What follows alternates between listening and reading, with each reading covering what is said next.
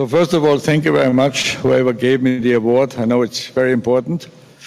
But I want to say one thing. I've seen a lot of people here winning and losing. So I'd like to dedicate this award to the losers. Because I tell you from my own experience, winning is one thing, but out of losing, I always learned more for the future. So I got stronger in losing.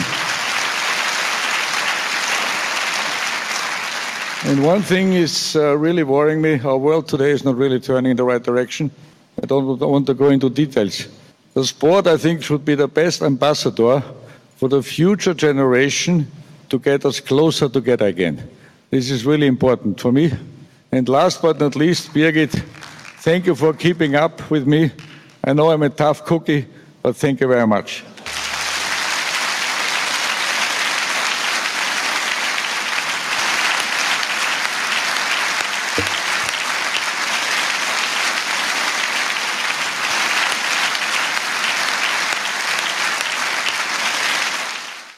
Monsieur Loda, ce soir nous voudrions honorer la mémoire du plus grand des perdants.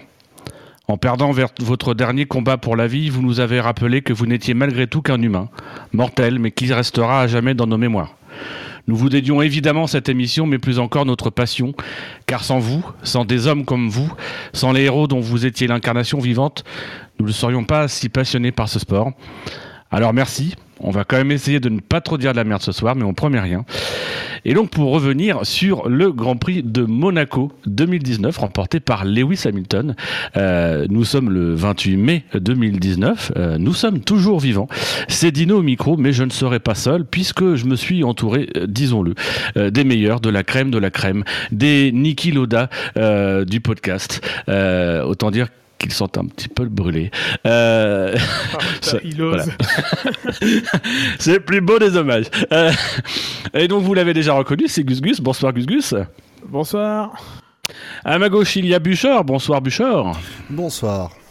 Et en face de moi, avec sa petite moustache, je dis ça, mais en fait, j'en sais rien, euh, c'est Floyd. Bonsoir, Floyd. Je suis mal rasé. Salut, les gars, ça va Ça va et toi? Tranquille. On précise qu'il faut enregistre euh... depuis ses chiottes, hein, apparemment. Euh, oui. Vu du coup, on fait une émission de merde.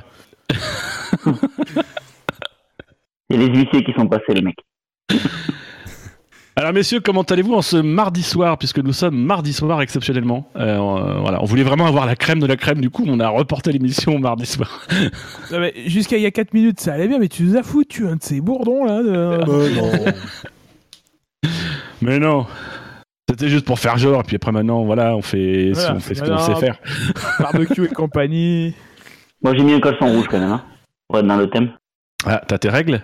Ah non, c'est pour Niki. Ah. c'est pour Niki ou pour euh, ça, Le son est pas très bon. il, a tout, il, a tout, il, a tout, le temps envie de Niki.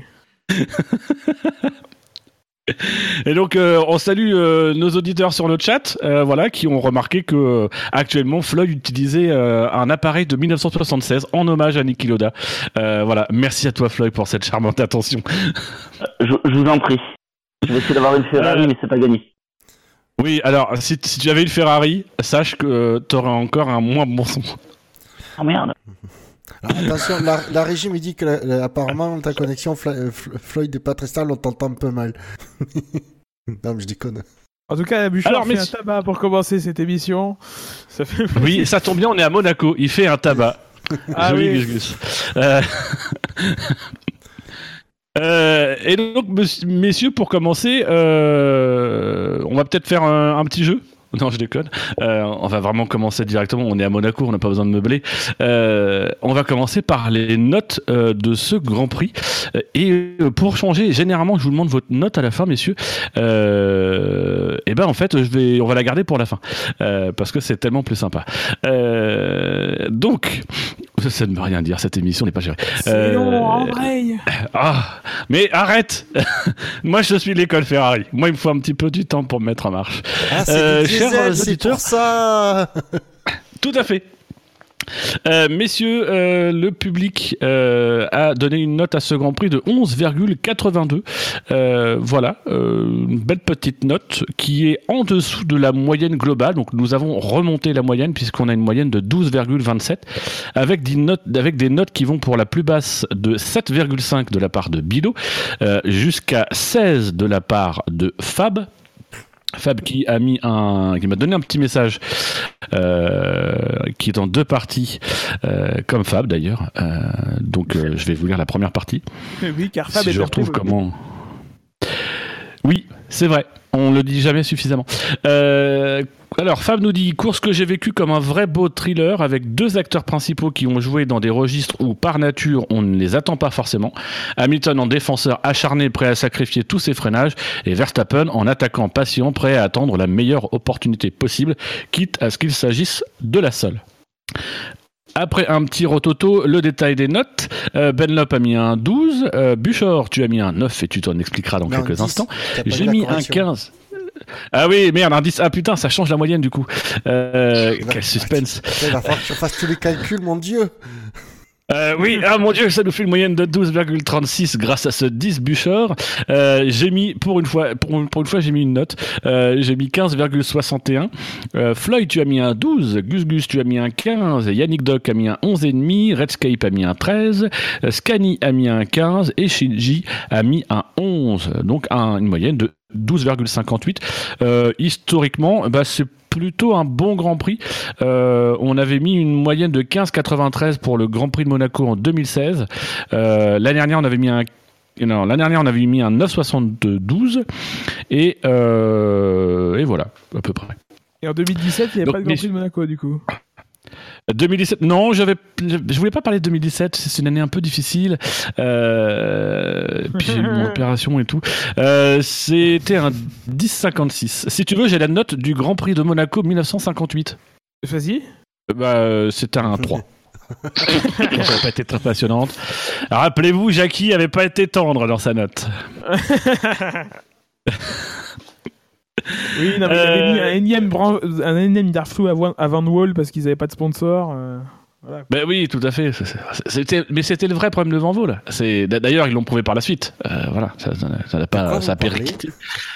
Ah, ces gens qui ne connaissent pas d'histoire avant Ces gens, 1980. voilà, qui s'intéressent C'est pas que je la connais pas, c'est que je ne m'en souviens pas. C'est pas pareil. Mais Van Vol, c'était une équipe de Formule 1 dans les années 50, début des Ah. années 60 aussi. Et sinon, on peut parler de la version 2019 Si tu veux, alors commençons déjà avec ta note, Bouchard, puisque tu as donné une note de 10. C'est la plus faible note de nous quatre ce soir. Pourquoi Ah, cette, cette dureté? D'autant que tu voulais mettre un 9 initialement. Euh, parce que finalement, ça, euh, on- il y a eu euh, effectivement des, euh, des petits moments intéressants. euh, je trouve pas en fait la lutte euh, de Verstappen sur, euh, et Hamilton si je l'ai pas trouvé si intense en fait parce que arrivé à un certain nombre de tours de la fin, ben j'étais j'étais là, ça sert à rien, ça sert à rien. Sa ta- tentative, je dis mais ça sert à rien quoi. Il aurait jamais réussi à mettre 5 secondes euh, dans la vue à Hamilton. Donc euh, pour moi, euh, voilà, c'est et du coup, ben, ça, c'est quand même mine de rien resté le, le mauvais Monaco, c'est la longue procession où ils ont du mal à se doubler. Eh ben moi, je suis pas du tout d'accord. Le... Il n'y a jamais de bon Monaco à ce moment-là parce qu'ils ont toujours du mal à se doubler. Euh... On peut pas demander à Monaco d'avoir le même nombre de dépassements qu'à qu'à Bakou. Ah mais c'est parce que je demande, c'est du coup Monaco doit compenser par des faits de course, si tu veux. Pour que ça devienne intéressant, qu'il y ait de l'action, qu'il y ait de l'animation, on va dire. Pas d'action, de l'animation.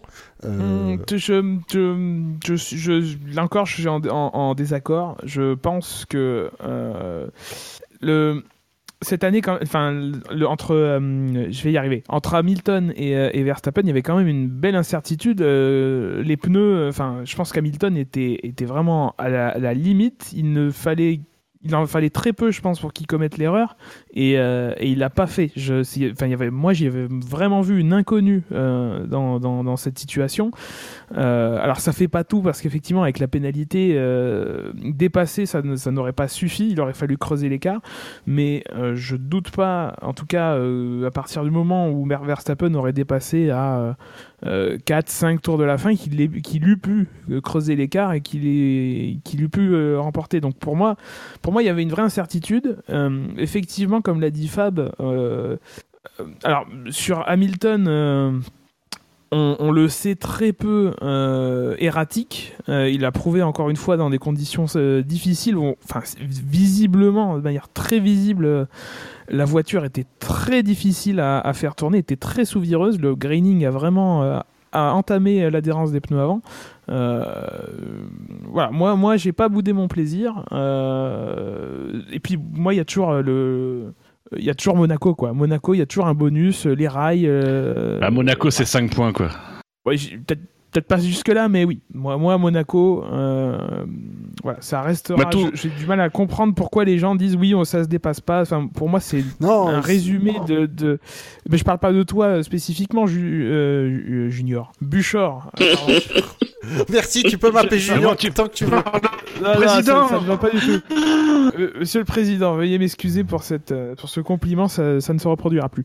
Euh, je- Sache, Buchor, que pour enfin- cet affront. Euh, Non, mais je, je- je me, je te coupe et c'est un, moment important dans l'émission. Sache, Buchor, pour cet affront, je te donne l'autorisation. On va réintroduire le ta gueule. Comme il t'a manqué de respect, tu pourras lui dire ta gueule à un moment donné. Il devra se taire Ah pendant 5 minutes. Attends, il m'a appelé Junior, il m'a pas manqué de respect, au contraire, il, il m'a- il m'a- il m'a surrespecté. Eh ben, Non, de, contre, de là- mon point de vue, il t'a là- manqué de respect. Alors, tu vois, c'est Laissez-moi contra- parler, bande de connards. Du- du- Julius, là où, là où je- le, le truc que je n'ai pas eu que toi tu as eu, c'est le l'incertitude sur euh, Hamilton. J'ai à aucun moment donné, je, ça ne m'est venu à l'idée pour dire à quel à quel niveau Hamilton est arrivé. C'est qu'à aucun moment donné, je me suis dit, il va, il peut faire une faute. Mais à aucun moment, j'ai pu le penser. Oh, mais la magie, monsieur Shore, enfin, vous êtes, vous, vous êtes un rabat-joie, monsieur Shore. Ouais. Remercie Moi, en fait, ce Moi, ce que j'ai aimé dans ce Grand Prix, c'est justement le fait. Alors, ce que j'ai aimé en fait, c'est Verstappen, sa dernière tentative, alors que c'est ça sert à rien. Euh, mais voilà, c'est justement ce que j'ai aimé, et je suis assez comme Buchor. Je, je parce que euh, voilà, Hamilton est quand même une, une forteresse et une, une- quand même une forme de sécurité, et on le voit très peu faire des erreurs. Donc, je pensais qu'il pouvait malgré tout tenir cette stratégie. Euh, mais toute l'inconnue, c'était qu'est-ce que va faire Verstappen, et j'avais un peu peur que ce soit ce soit chiant sur la fin et sans intérêt. Et malgré tout, il a tenté. Et moi, ça m'a facilement incité à mettre un, un, un point de plus parce qu'il y avait au moins ce panache-là, cette, cette tentative-là. Tu as mis combien au Grand Prix? Moi, j'ai mis 15,61. Et toi, Floyd, qu'as-tu pensé de ce Grand Prix? J'ai mis 12 et je l'ai noté plus 1 comme je fais chaque année pour Monaco. Euh, parce que j'aime Monaco. Moi, le seul truc pourquoi j'ai mis 12, c'est parce que la bataille de devant était un peu, euh, euh, on va dire, virtuelle. Quoi. Euh, c'est, euh, ça comptait pour du beurre puisqu'on savait que Verstappen avait 5.5 euh, secondes de pénalité. Et c'est juste ça qui m'a gêné. C'est-à-dire que pendant tout le, toute la bataille, je l'avais en tête ce truc-là et ça m'a gêné. Euh, maintenant, heureusement que Verstappen était là. Si on doit compter sur Bottas pour faire des dépassements et sur la stratégie Ferrari, on n'est pas bien parti.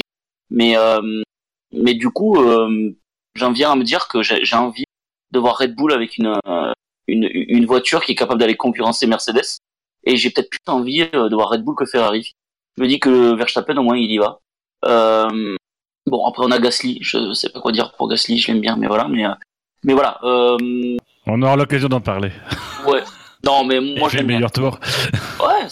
Mais au moins, au moins, ils tentent un truc. Euh, au moins, stratégiquement, voilà, il y a un creux, ils y vont. Euh, les autres, ils- soit ils n'y vont pas, soit ils ont une voiture. Euh, euh, ça, on peut pas trop leur reprocher. Enfin, moi, je pense, moi, je le reproche pas.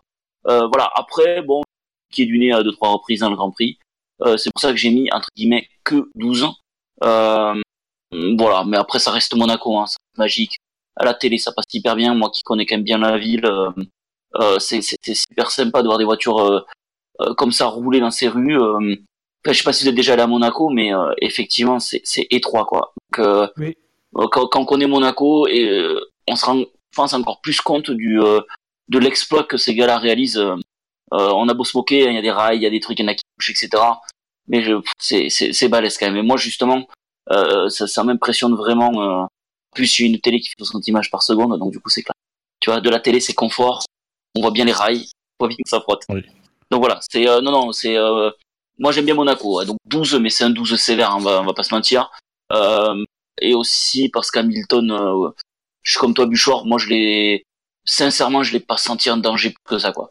Euh, lui, il y avait des communications radio, je pense que la, la, la, la Fédé en a joué pour un peu mettre du suspense, mais c'est euh, c'est de bonnes gars, hein, ils ont le droit de faire ça, c'est pourquoi pas, mais je pense qu'il était quand même à l'aise, il avait la meilleure voiture. Hein. sur un circuit comme ça, il a été il a été le meilleur, c'est clair. Et, et, je pense qu'il a encore prouvé là. Bon, dès que ça commence à devenir un circuit euh, de, de vrais pilotes, euh, on voit que même Bottas, il est plus là. Quoi. Il est, pour moi, il est euh, là où il fait jeu égal sur certains grands prix. Bon, à Monaco, quand il y en a qui sortent le grand jeu. D'ailleurs, voilà, Verstappen, c'est pareil. Hein, je le mets dans le même lot. Hein. Il, il, il, se retrouvait devant, malgré les 5 secondes, malgré tout ce qu'on veut, il est quand même là. Donc moi, je dis respect. Et euh, pour moi, c'est quand même un bon Grand Prix, malgré mon doute. Mais alors du coup c'était euh, c'était une la deuxième partie du, du message de Fab euh, que je vais pas vous lire parce que ça ça oriente un peu le débat mais euh, moi je me suis fait la même remarque ce week-end parce que sur Twitter j'ai vu quelques et notamment des gens qui sont qui sont pas mal euh, followés en ce moment euh, sur Twitter limite appelé à ce qu'on supprime Monaco du calendrier parce que effectivement historiquement on y dépasse très peu il y a il y a relativement peu peu peu d'action. Est-ce que est-ce que vous, vous vous voudriez le retirer ce grand Je préfère un Monaco ou un double pack, un Abu Dhabi où tu as euh, 58 dépassements. Bah, et encore. Et même peu importe la comparaison. Enfin, ouais, c'est Monaco. Un moment, un moment l'essence de la Formule 1, ce n'est pas que les dépassements. Le, le, la Formule 1, ce n'est pas que le spectacle. Et les spectacles, c'est pas que les, que les dépassements. Le, le spectacle, c'est quand les pilotes prennent des, prennent des risques, qui se mettent en danger. Et euh, quel autre endroit que Monaco pour. Euh, où, où la moindre erreur se paye plus cash. de danger qu'à Monaco Ouais, je- Oui, je suis Ou d'accord. Quel, quel tracé pardonne euh, moins que, que, que Monaco, euh, qui est complètement anachronique aujourd'hui, que si on respectait toutes les, les procédures FIA, on ne réussirait jamais à homologuer, même, même Singapour euh, et, et autres euh, n'ont pas euh, un passe droit, un tel passe droit pour, euh, pour, pour leur circuit. Euh, non, non, je suis désolé. On ne peut pas résumer euh, les dépassements. C'est important, il, en faut, parce que sinon, effectivement, euh, jamais on, ne, change l'ordre de la course. voilà. Mais Monaco, c'est normalement un tracé qui, génère des faits de course. Bah là, bah, malheureusement, bah, il il y a eu vraiment qu'un seul gros fait de course, un seul abandon en tout cas. Il y a plus de faits de course, mais. euh, C'est à noter hein, que c'est l'abandon. C'est pas beaucoup hein, pour Monaco.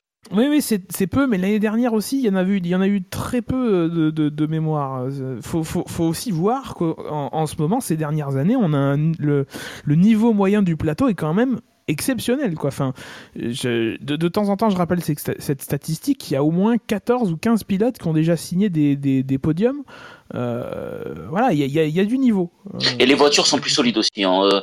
Il y a quelques années, tu touchais un, un mur avec une roue arrière qu'on a pu plusieurs fois. Je suis pas sûr que toutes les F1 continuent à rouler. Euh, Il y a aussi ce petit paramètre-là. Euh, mais bon, oui, effectivement, moi je pense que euh, on rigole sur certains pilotes, mais il y a au moins facilement la moitié du plateau qui sont difficilement remplaçables. Euh, euh, enfin, je vous mets au défi de vous dire, tiens, il y a tel pilote dans telle catégorie qui est meilleur que les, euh, les au moins 12 des pilotes actuels. Puis euh, pour moi, c'est difficile à, à trouver quoi. Simon Pagenaud pour remplacer n'importe lequel de la grille. Ça y est, c'est dit. Tu sais ce que ça serait le, le- le meilleur coup de la saison euh, marketing? Ça serait que euh, ouais non, Ah, ça serait putain, que l'écurie. euh, Arrête de nous saouler avec des bourdés, toi. Après Kubica, Bourdais. Oh la vache. ah le plateau. C'est une soirée disco le bordel, c'est que pour se souvenir. Euh, mais non, ça serait de mettre Pagenaud dans une, je sais pas, dans une n'importe quelle voiture pour le Grand Prix des États-Unis quoi. Je pense que ça, ça serait un putain de coup marketing pour une écurie. Bah, dans une as, quoi. Par exemple, ou dans une Renault parce qu'on est français et parce qu'il est français, mais dans une As. Euh, je pense qu'aux États-Unis, ils veulent de la pub pour la F1. Allez-y les gars, faites je vois pas en quoi ce serait alors oui ce serait un coup marketing aux États-Unis marketing quoique pas Pagenaud- États-Unis. pour les États-Unis ouais mais pour les pour Bah, les tu le fais au Grand Prix des F1, États-Unis. Tu le fais au Grand Prix des États-Unis, le- tu vois. Retirer du Le- public. le euh, oui, mais le truc, c'est que déjà, Pagenaud, c'est pas le pilote le plus populaire aux États-Unis. Je verrais plus un Joseph Newgarden qui, en plus, a la, la qualité pour les Américains d'être américain. Oui, Euh, tout à fait, mais c'est parce qu'il est vainqueur des 500 miles. et- Ça pour ça, tu vois. Non, non, mais en, effet, après, je dis pas que c'est zéro, mais. euh, et, de- l'autre côté, côté européen, il y a aucun intérêt à mettre euh, Simon Pagenaud, qui est personne en, en, en Europe qui est méconnu. Qui Et est c'est bien dommage. De nous. Et c'est bien dommage, mais je suis d'accord. Moi, j'adore les sports automobiles euh, américains, mais, mais du grand public, Simon Pagenaud, c'est personne. Et c'est d'ailleurs pour ça qu'il fait pas la une de l'équipe, si je me permets la, Oui. la, Oui. la parenthèse. Euh, les 500 miles d'Indianapolis, en France, tout le monde s'en branle. Attends, deux et c'est deux- malheureux, encore une fois. Deux secondes. Le que c'est pas possible. C'est pas possible ça. Ça c'est un, un- non mais c'est inconcevable. Je sais que ça n'a strictement rien à voir avec le Grand Prix ni avec la Formule 1, mais je mets un gros, gros, gros carton rouge à, à l'équipe pour pas avoir mis euh, Pagenaud euh, en, en gros à la une de, de, de leur journal lundi. Euh, si de honte. voilà. Surtout Désolé. pour mettre une interview de Nadal. Ouais, que tout le monde se parle. Sans déconner, quoi. La veille, aurait eu la Ligue des Champions, comme ça, euh, j'aurais pas dit. Mais là, vraiment, pour une interview de Nadal, euh, ouais, c'est moyen. Vraiment moyen. Donc désolé pour cette parenthèse en F1. ouais. Mais, bah, moi, Auto je suis Hebdo pas a fait d'accord. avec. Moi, je suis Voilà, pas il est en une de avec- Auto Hebdo, c'est le principal. Ouais, c'est clair. Oui. La Bible. Je suis pas d'accord. Je suis, je suis, pas d'accord avec vous. Euh, Ah, et mine voilà. de rien, Et voilà. reste- Bah mais c'est moi parler. Euh, mine, mine de rien, l'équipe. Non, reste- on refuse Mine de rien, l'équipe est vendue à, à- à- au groupe de presse à Maurice. Gus, Gus, démission Gus, Gus, démission Après, en même temps, t'as pas de fonction. Personne n'a voté pour toi, c'est dommage. C'est, je, ne- je ne me suis pas présenté. De toute façon, personne n'aurait voté pour moi. T'as pas de fonction, elle est terrible, cette phrase. Mais, je, je peux planter le site web. Non, mais si vraiment- Non mais si vraiment, si vraiment, ressenti. si vraiment vous le souhaitez, je peux vous planter le site web. C'est pas grave. Même un fer à fonction... Même un fer à repasser. Mais c'est ça. C'est terrible. L'équipe reste un journal commercial. Euh, L'IndyCar et, Simon Pagenaud n'est connu de personne. C'est pas euh, une couverture avec euh, Simon Pagenaud qui va faire vendre le papier plus que, plus que Nadal. Après, je suis d'accord avec vous, l'argument commercial pour un journal, c'est pas ça normalement qui doit euh, prévaloir. Mais, euh, mais vous connaissez comme moi euh, l'équipe, quoi. Ah oui, non. Il y a sur 365 une, il y en a euh, 200 sur le football, quoi. Ouais, là, on est, là, on en là. semaine- là, on est Minimum. en quinzaine de Roland Garros. Euh, Nadal a gagné 11 fois Roland Garros. C'est quand même un personnage du sport extrêmement important, euh, même si ce n'est qu'une interview. euh, bon. Donc la comparaison, enfin Simon Pagenaud et une victoire à l'Indy 500 qui est un truc incroyable au niveau du sport au- automobile. hein. Je ne remets absolument pas ça en question. J'adore l'IndyCar. Je, je suis l'IndyCar depuis euh, depuis 15 ans. euh, mais mais en France, ça n'a peu, ça n'a que peu de portée. C'est déjà beaucoup qu'il l'ait mis en une, euh, en, en, en haut de la une, quoi. Pas, euh, Mais pas en moi, une, je suis- que la sur pub, la c'est première discount. page. Putain, Il y a une pub, c'est discount, il faut encore de la pub. Euh... Oui, C'est vrai que la pub c'est le discount était beaucoup plus grande. Ils ont mais, payé. mais je suis, je suis, je suis assez d'accord avec avec Gus Gus, notamment sur le fait que moi j'ai trouvé qu'on avait la, victoire de Pagenaud est très belle, mais qu'on avait un peu exagéré euh, le côté historique de cette victoire. Ok, on a un Français qui gagne l'Indy 500. Maintenant, il y avait un Japonais il y a deux ans. euh, je crois que c'était une première pour un Japonais, etc. Voilà, c'est historique parce que c'est là aussi c'est de l'argument commercial pour les pour pour pour ceux qui vendent euh, l'IndyCar en France, donc c'est Canal etc. Euh, c'est c'est surtout une belle victoire. Ce qui aurait été historique, ça aurait été un Alonso euh, et encore. Euh, mais voilà, ça aurait été une victoire d'un pilote de Formule 1. Là, c'est juste Pagenaud qui gagne. C'est vrai que c'est dommage qu'il ait pas ce crédit-là en France. Maintenant, la réalité, c'est que c'est un mec qui effectivement aujourd'hui en France, à part du microcosme des sports auto, n'est pas n'existe pas. Euh, c'est pas un pilote aussi connu que peut être Sébastien Loeb ou ce genre de choses. Le mec, il est dans un championnat, même si c'est l'Indy 500, il est dans un championnat américain qui touche essentiellement un public américain et qui en France a un public très très restreint euh, et, peu de communication autour. Donc euh, euh, voilà, moi ça m'a pas choqué qu'il soit pas présent. Il est quand même là en une. Il y a de la communication qui est faite dessus. Voilà, c'est l'essentiel. Je trouve que ça a été plutôt adapté par rapport à ce qu'on pouvait s'attendre sur sur cette performance là. Et c'est vrai qu'on a, j'ai beaucoup, j'ai beaucoup lu le mot exploit. Enfin, encore une fois, voilà, ça vient de, de gens qui ne connaissent pas l'IndyCar. Simon Pagenaud, il est chez Penske, qui est une des plus grosses écuries. C'est la 18e victoire en, en, en 103 éditions de, de Penske euh, euh, sur, au- à l'Indy 500. C'est l'équipe qui a gagné le plus. C'est une des équipes les plus riches, les, mi- les mieux dotées et les mieux préparées. C'est absolument pas un, un exploit. Enfin, Pagenaud, il a déjà été champion d'IndyCar. C'est Ça, c'est- ça c'est reste quand même fort. Bourdet, ça aurait été un exploit. C'est fort. Bor- Ouais, davantage un exploit, mais je suis d'accord. Bourdet, il est dans une petite écurie qui a, qui a peu de budget, qui, euh, euh, voilà, euh, qui a un, un- un pilote euh, excellent, mais, euh, mais, mais souvent prompt à l'erreur. Euh, voilà, ça, ça aurait été quelque chose d'un peu plus, d'un peu moins attendu qu'une victoire de Simon Pagenaud. Oui, parce qu'il a la meilleure voiture, mais ça reste quand même, euh, tu, tu l'as dit sur les stats, c'est 18 fois en combien de participations? Je- Euh, Sachant- on dit sachant que c'est la 40, plus- 45, quelque chose, quelque chose. quelque Non, chose mais pour euh, Penske, Non, c'est 50 Oui, 50e, je crois. Penske, 40 ou 45. Ça doit Cinq- faire 50e, enfin, je sais plus. Allez. Mais euh, une fois avec des même. différents, c'est une grosse stat. Mais bon, c'est euh, oui, c'est une super équipe. C'est comme quand Mercedes Ferrari gagne en Formule 1. Après gagner les 500, t'as 33 pilotes sur un truc pareil. Je vais pas dire que c'est le plus grand exploit de la Terre, mais c'est super fort, quoi. Non, C'est l'exploit, euh, il- l'exploit, il est que Gus Gus ait dit du mal de Bourdet. Je sais pas si vous avez entendu. J'ai toujours été très lucide sur Bourdet. euh, Ah bon euh, Il faut voir ses saisons. euh, euh, non mais euh, blague à part, Oui, blague, blague à part, part. Bourdet, il en fait, il en fait. euh, Bienvenue dans deux, le SAV de l'IndyCar. On a bien fait de changer de Oui. nom, en fait. Ouais. Il Ouais, en on fait deux trois grosses par an. euh, Faut arrêter quoi. Enfin, Faut y revenir à la F1 quand même. bon, ceci dit, content de cette victoire de de, de, bien de voir un Français gagner un truc pareil. Et puis je préfère parler de Bourdet que de Ferrari. alors. Ah, c'est mon Ah, dommage. Euh, en Je tout cas, pense que c'est pour- plus noble à tout niveau. Pour conclure cette, cette fenêtre IndyCar, on a, on a Nico Neko F1 sur le chat qui nous dit l'exploit été de McLaren. Effectivement, si McLaren avait gagné la course cette année, ça aurait été un bel exploit. Euh, surtout en, en partant du paddock. ça aurait été très bon. Bah, ils ont l'habitude de partir de très loin hein, avec les pénalités. Mais En fait, il serait parti juste devant la pole, tu vois. Mais c'est beau de remonter un tour comme ça. Euh, alors, messieurs, je pense qu'il est temps maintenant de se retourner vers la Formule 1 et donc vers le quintet plus ou moins. J'étais pas prêt.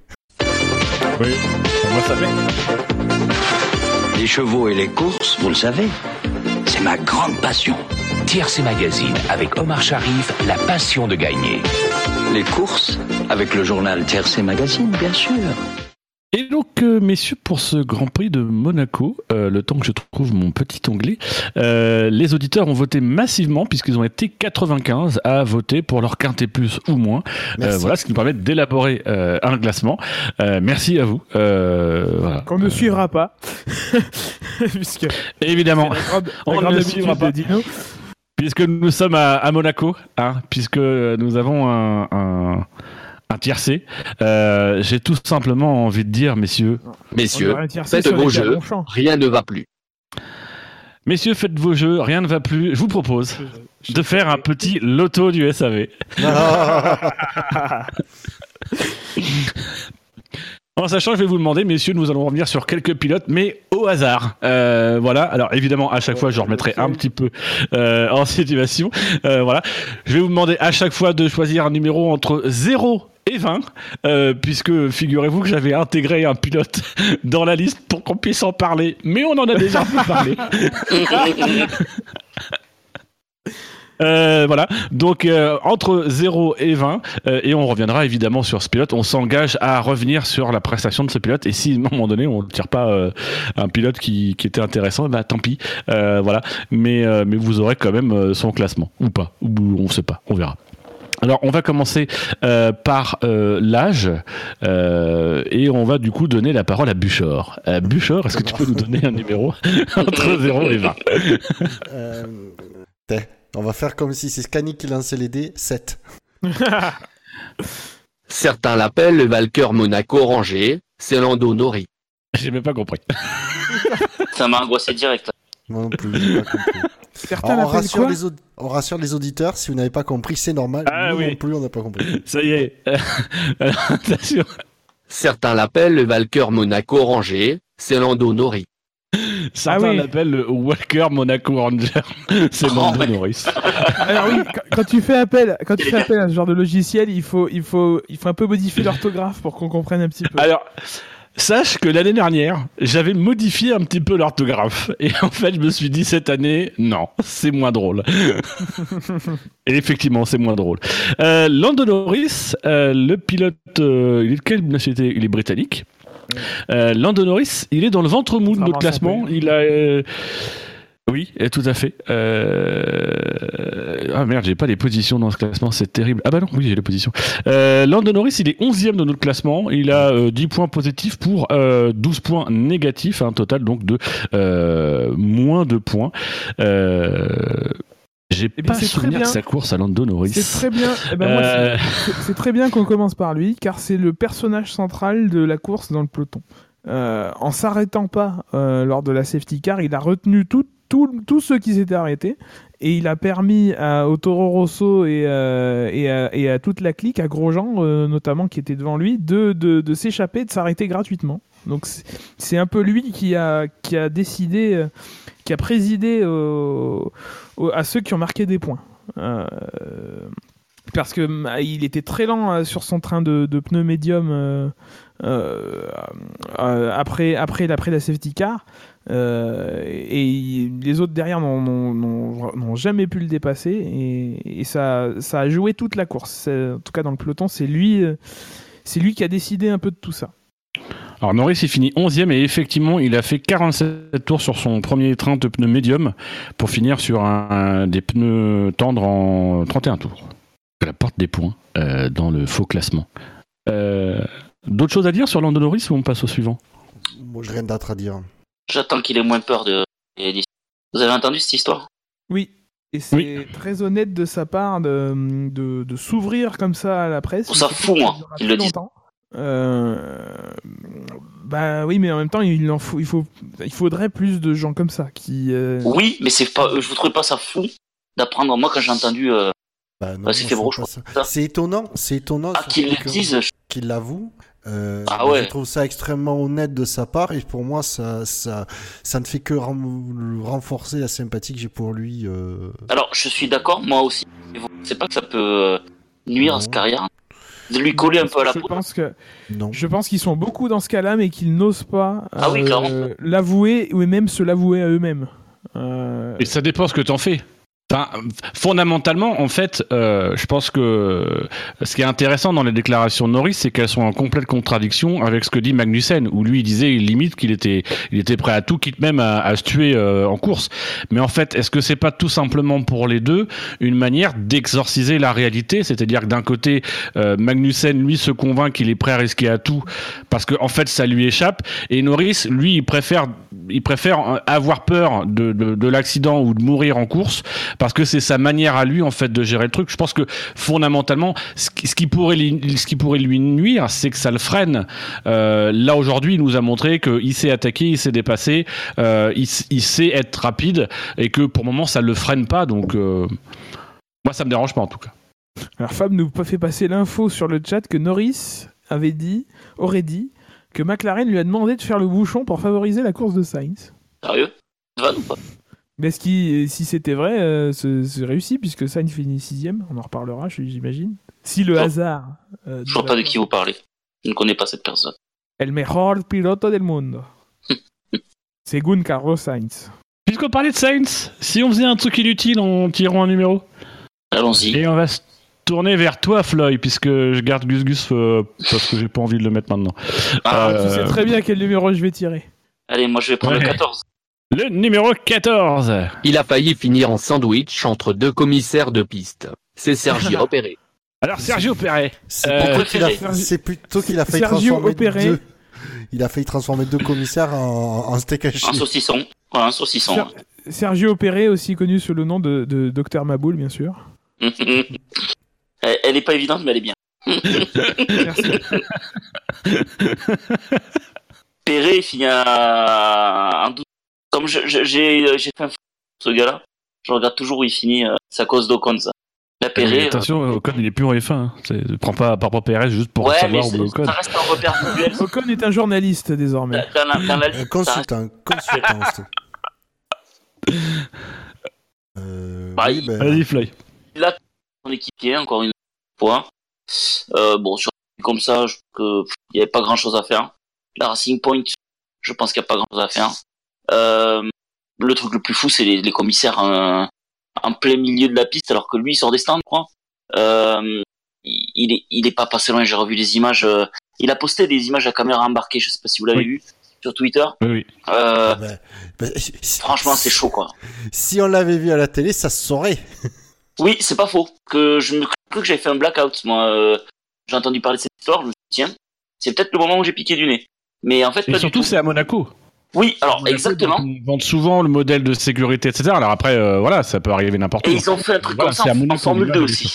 Ils ont fait un truc comme ça, je crois, en Formule 2, où il y avait une voiture coincée euh, euh, vers la piscine et ils sont en train de pousser, je sais pas ce qu'ils poussent. euh, Il y a des voitures qui continuent autour et honnêtement, on se demande ce qui se passe, quoi. Euh, alors je sais pas s'ils ont recruté des, euh, des nouveaux ou s'ils ont, euh, ils ont eu des consignes spéciales ce week-end. Mais Ah. euh, Après, ça Bon. dépend du directeur de course.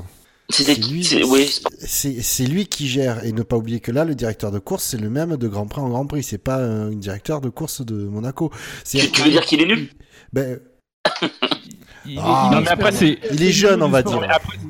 Oui, Après, oui. c'est difficile, c'est-à-dire que c'est c'est quand même, on est quand même dans une situation un peu particulière puisqu'on est sur les commissaires qui sont en train, euh, donc on est sous, on est, je pense sous sous régime de safety car à ce moment-là, et euh, les commissaires sont en train de nettoyer dans la ligne droite. Ils ont dû aller chercher un dépôt ou sur de choses. Et là, on a un pilote Pérez euh, qui sort de la voie des stands. Là, malheureusement, à part arrêter les voitures euh, de façon définitive dès qu'il y a un débris, on s'expose quand même à cette situation-là. Très clairement, les pilotes, ils profitent des, des- des safety cars pour s'arrêter. Et donc, bah, là, il se trouve qu'on a deux commissaires qui sont obligés d'intervenir, qui essayent de, de repartir et qui passent par la voie des stands. L'enseignement qu'il faut tirer, l'enseignement, ça a coupé, non Non. Non, non. Non, non. non, ah non, là. entendu un bruit, excusez-moi. Euh, L'enseignement qu'il faut tirer, c'est peut-être justement à un moment donné de, de donner des consignes claires au commissaire en disant si vous intervenez sous safety car, ne revenez pas vers la pit lane, mais revenez, mais sortez plutôt de l'autre côté. euh, on trouvera un moyen de vous faire repasser. Mais voilà, là c'est, je trouve, c'est malheureusement des circonstances fâcheuses. Ça rappelle d'autres situations où là pour le coup la direction de course était euh, était à mettre en cause. Mais là, je trouve que c'est vraiment un, un concours de circonstances qui aurait pu être dramatique et où je, je pense qu'on, à part arrêter les voitures, il n'y a pas grand chose à faire. Alors, à l'heure des charges, je pense qu'ils devaient surveiller la, puisqu'ils étaient euh, juste avant le virage de Sainte-Dévote. Euh, et je pense que les, commissaires, avant de traverser, parce que je suis persuadé qu'ils ont regardé s'il y a une voiture qui arrivait, sauf qu'ils ont regardé dans la ligne droite des stands.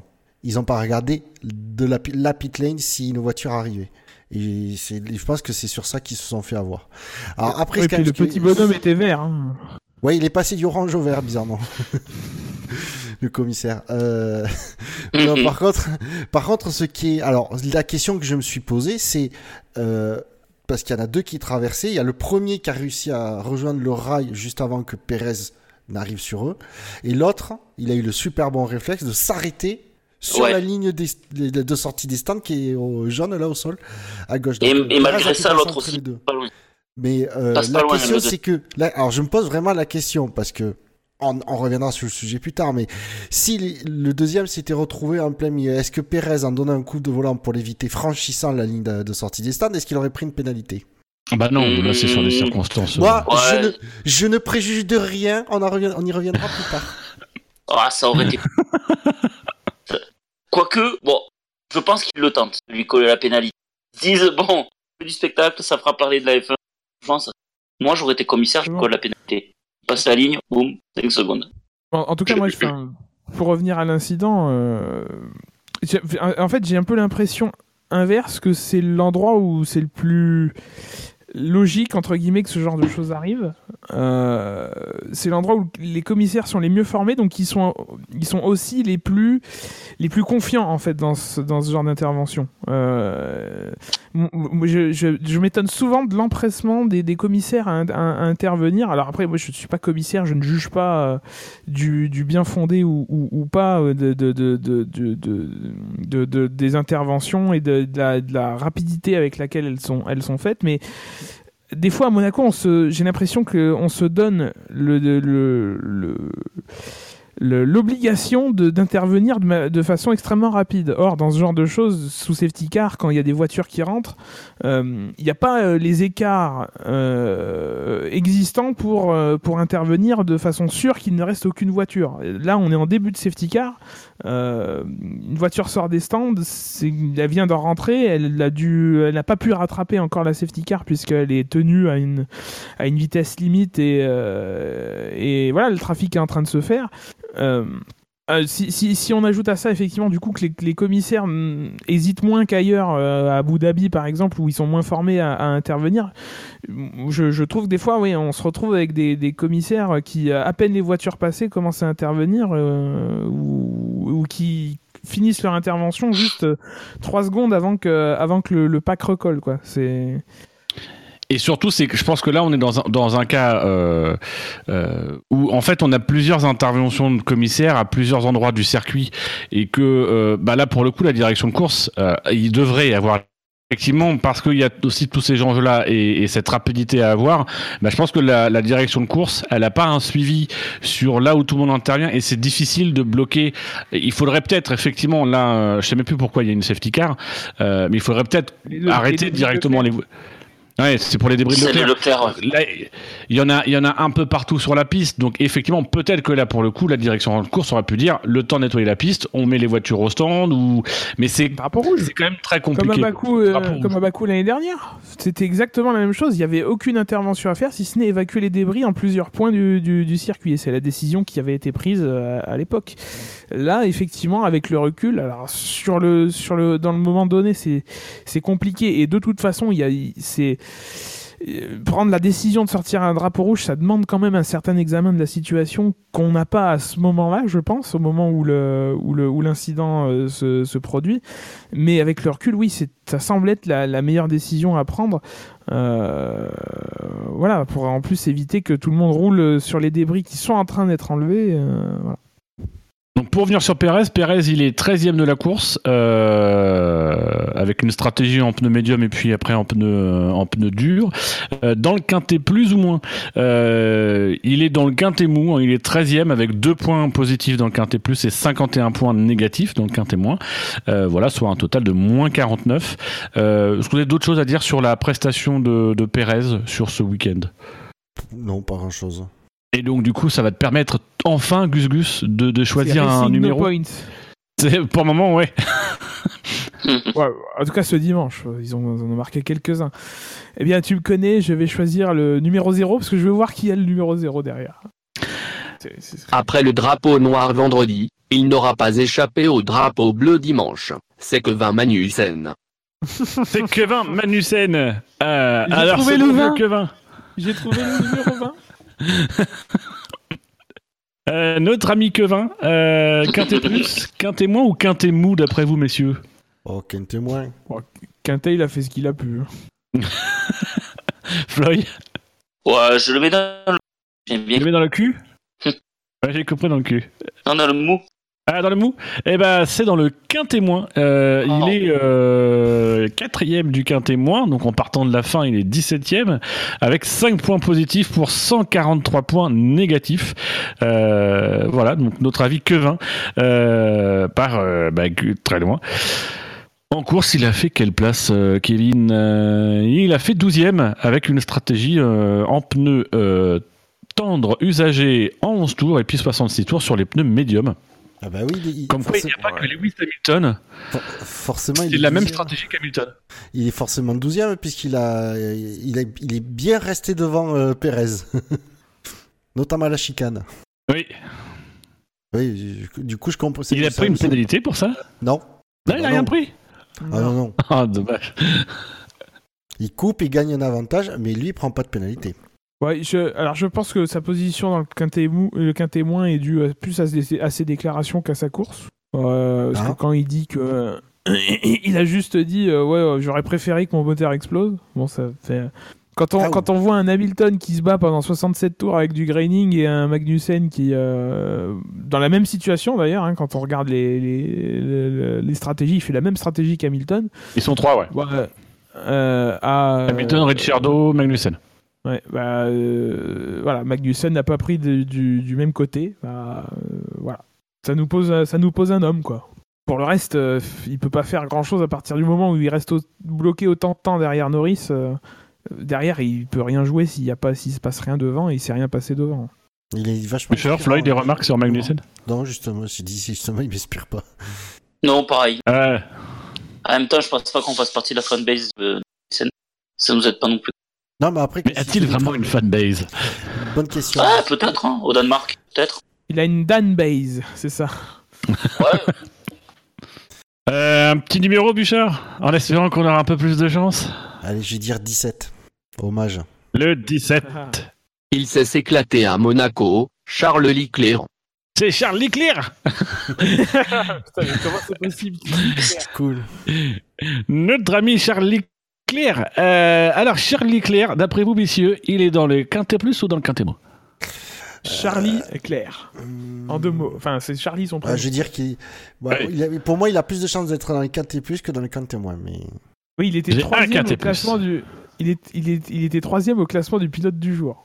Ouais, mais c'est juste que une nos question auditeurs dépassement. sont plus cons que les, les spectateurs dans le monde entier Je ne sais pas. non. Moi, je pense que nos Non, auditeurs non. sont plus Ah, intelligents. non, moi, je... Ah, ils sont bien plus intelligents, nos auditeurs. A pas photo. ouais. Ah, moi, j'ose dire qu'on a des auditeurs beaucoup plus intelligents que ceux qui votent au pilote du jour, au Max of the Day euh, de la F1. oui. Alors, au global, ils sont très cons, hein, mais on en a quelques-uns qui sont plus intelligents. Euh, donc, toi, Bichard, tu penses qu'il est dans le quintet plus? Je dis qu'il a, plus, il a beaucoup plus de chances d'être dans les quintés plus que dans les quintés moins, ça c'est sûr. D'accord. Moi, je pense que, Euh, moyenne, moi, je dis dans le quintet mou. mou. Dans le mou. Je suis d'accord. Eh ben, notre ami Charles Leclerc, il a 26 points positifs dans le Quintet Plus, donc, et 362 points négatifs avec 300, moins 336 points. Il est dans le Quintet moins. Il est même troisième du Quintet moins, euh, devant, euh, je vous dis pas qui, je vous dis pas qui. Euh, voilà, en tout cas pas pour le moment. Euh, C'est pas qui euh, c'est pas qui. Euh, voilà. C'est pas qui Euh, Avec des roses. Charles Leclerc qui tout à fait Ch- Ch- Charles Leclerc qui ne alors qui, Charles Leclerc qui était sur on va- parlons un peu de la stratégie de Leclerc. Euh, Charles Leclerc qui est parti euh, donc en 15e position avec des pneus médium 9 euh, voilà. Au bout de 9 tours il s'est arrêté au stand pour changer de pneus et mettre des durs 9 euh, voilà. Et sa course s'est arrêtée là puisqu'il n'a fait effectivement un total que de 16 tours. Ça tombe bien 16 tours c'est son numéro. Voilà. Donc Charles Leclerc, que dire de la course de Charles Leclerc? Stratégie, Stratégie de Ferrari très événements. Ben, je pense Tout, droit, parti- fond en fond. Il est parti, pour moi, il est complètement parti dans l'optique. Je n'ai, j'ai tout à gagner, strictement rien à perdre. Et il a bien raison en plus. Enfin, Et il, a, il Ah, avait bien oui. raison. C'est-à-dire qu'en fait, sur cette course, il est, je pense qu'il pensait, si je foire et que je ramène pas des, euh, que je- moi je ne ramène pas des points à Ferrari, ce sera bien fait pour leur gueule. Grosso modo. Je caricature un peu, mais ils avaient qu'à pas foirer mes, mes qualifs. Ce qui est justi- ce qui est justifié aussi. Et donc, euh, il est parti, il a fait des d'excellents, euh, il a fait trois, non, deux beaux dépassements, il s'est foiré sur le troisième et, Ouais, mais je, je t'arrête là, euh, Bouchard. Imaginez un petit peu que l'équipe fasse la même chose quand, quand à chaque fois que le pilote fait de la merde. Enfin, on est dans un, on est quand même dans un putain de sport d'équipe, quoi. Merde. Enfin, ça peut pas aller tout le temps dans, dans, dans, dans- ça peut pas aller tout le temps. Donc là, effectivement, l'équipe fait de la merde. Lui n'ose pas euh, non plus exagérer, enfin exagérer. Euh, insister euh, outre mesure pour ressortir. hein. je pense qu'il y a aussi de ça euh, là-dedans. Voilà, l'équipe fait une erreur, mais à un moment, il faut, arrêter. C'est un sport d'équipe. Quand Charles Leclerc fait de la merde, l'équipe paye et on n'entend jamais l'équipe dire accabler les, pilotes. C'est très rare. Et je trouve ça, injuste. Je trouve injuste que quand, un pilote fasse n'importe quoi, euh, l'équipe le protège et quand l'équipe fait n'importe quoi, le pilote rarement euh, protège euh, son équipe et joue la, carte, la carte du sport d'équipe. Ah, moi, je trouve que dans les déclarations, il est, il protège quand même, il, charge pas l'écurie. Difficile de dire non. Après les qualifs, été, ça aurait été euh, presque même, j'allais dire, malvenu de sa part de dire non, non, euh, je suis content, tout s'est bien passé, machin, je suis content de l'équipe, etc. Il charge pas l'équipe. Il se gêne quand même pas. hein. Le mec, euh, il est assis Grand Prix, mesure, il se quoi. gêne quand même pas pour dire je vais, je vais quand même demander des comptes, grosso modo, c'est un peu ce qu'il dit. Ah, ouais, quand même. Ouais, ça, je suis d'accord, mais l'erreur, elle est folle. Ouais, là, après, là, je, suis d'accord avec Gus Gus, c'est-à-dire que les pilotes font des erreurs, les écuries font des erreurs. À un moment donné, il faut qu'il y ait du soutien. Euh... Oui, mais là, l'erreur, elle est maintiens que. Non, il n'y a, a, pas de oui, mais je suis pas d'accord. C'est dans, dans, la défaite, c'est dans, dans, la défaite qu'on voit les champions. Et là, je suis désolé, mais Charles Leclerc ne donne pas vraiment une image de champion quand il réagit comme ça. C'est vrai. Mais surtout le pire, c'est pas, c'est surtout sa réaction en course, c'est-à-dire que sa réaction en course, ça a été une réaction où il a fait totalement abstraction de l'équipe, c'est-à-dire que euh, il fait une manœuvre, euh, bon, il fait une très belle manœuvre sur Grosjean, ça passe à la rascasse. Sur Hülkenberg, la manœuvre, elle, elle, le, mec se dit ça a marché. c'est quel titre? Ça passe à la rascasse. Ah, ça passe. Ah putain, oui, avec lui de c'est ça. Et comment s'appelle? Euh, Pas Claude Pied plus, mais euh... ah, Claude Pied plus, ça marche quand même. Euh... Et Tiki Olgado. Euh, mais euh... la, la bande annonce mystère. Euh, ah putain, non, voilà. cassé. Il y a le. Si on passait en hebdomadaire. non, euh, il y a la manœuvre sur Grosjean qui marche, un peu, un peu grisé derrière. Il tente sur Hülkenberg pour moi en, en, étant quand même très optimiste. Ça tape. C'est déjà une première erreur, mais tu peux la comprendre cette erreur-là. Après tout, de toute façon, ce qu'on attendait, moi, ce que j'attendais de Charles sur cette course, c'était qu'effectivement, il remonte, qu'il se fasse plaisir, qu'il fasse le spectacle. Mais quand même, malgré tout, en se mettant en sécurité. Donc déjà première erreur, il le fait pas. Mais surtout, c'est son retour au stand avec les pneus. C'est-à-dire que la, la, vitesse avec laquelle il a roulé avec ce pneu, mais c'est uniquement de sa faute s'il abandonne. Il broie l'arrière de sa bagnole en roulant, à mon avis, trop vite. Enfin, il tient quand même la dragée dans, dans le tunnel par rapport au mec qui le dépasse. Il a été pour le coup, il a été, euh, va, il, il, a joué son Vatou alors qu'il n'y avait aucun intérêt. Il a fait il a fait un peu sa diva sur ce coup-là, c'est-à-dire qu'il a voulu rentrer au stand, il a voulu faire payer à Ferrari ce que Ferrari a fait la veille. Et je trouve que c'est c'est un peu une mentalité. Moi, j'aimais beaucoup Charles et je trouve sur ce début de saison, dans sa mentalité, dans ce qu'il montre en, en, en, piste, je trouve qu'il aborde très mal euh, cette saison et ce début de carrière chez Ferrari. Moi, je suis pour moi, je suis assez déçu de ce qu'il montre, surtout dans la mentalité, même si c'est une mentalité de champion et qu'il veut tout casser et que voilà. Mais là, je trouve vraiment sur ce Grand Prix là, il a été nul à chier dimanche, quoi. Bah, en fait, en plus, surtout en plus, il a une conduite dangereuse. Enfin, en plus, sa touchette, bon, quand il essaye de doubler le Kenberg, moi je la lui pardonne parce que c'est très compliqué, c'est une manœuvre euh, audacieuse, oui. euh, pas kamikaze, audacieuse, couillue. Mais voilà, je je vois pas, mais je pense que ça se joue à 2 cm quoi. Euh, il touche le rail et comme il est en appui, etc. Ça l'envoie juste à 90 degrés. Mais comme tu dis, là où je, suis d'accord avec toi. Je lui reproche son son son son, son retour au stand avec le pneu crevé beaucoup beaucoup trop vite. Il a il a détruit sa voiture. C'est étonnant que son ingénieur lui dise pas de ralentir. Euh, ça, on n'a pas eu les radios. Hein. Voilà, c'est pas l'ingénieur qui conduit la voiture. Enfin, même si je pense oui, que tu peux lui dire ce Alors, que tu veux à ce moment-là. Oui, mais il, il, il ne lui dit pas. Il ne lui dit pas, mais il y a une conversation radio où, euh, alors je sais plus exactement quel mot il utilise, mais il, il, il lui dit grosso modo, euh, l'essentiel c'est de ramener la voiture.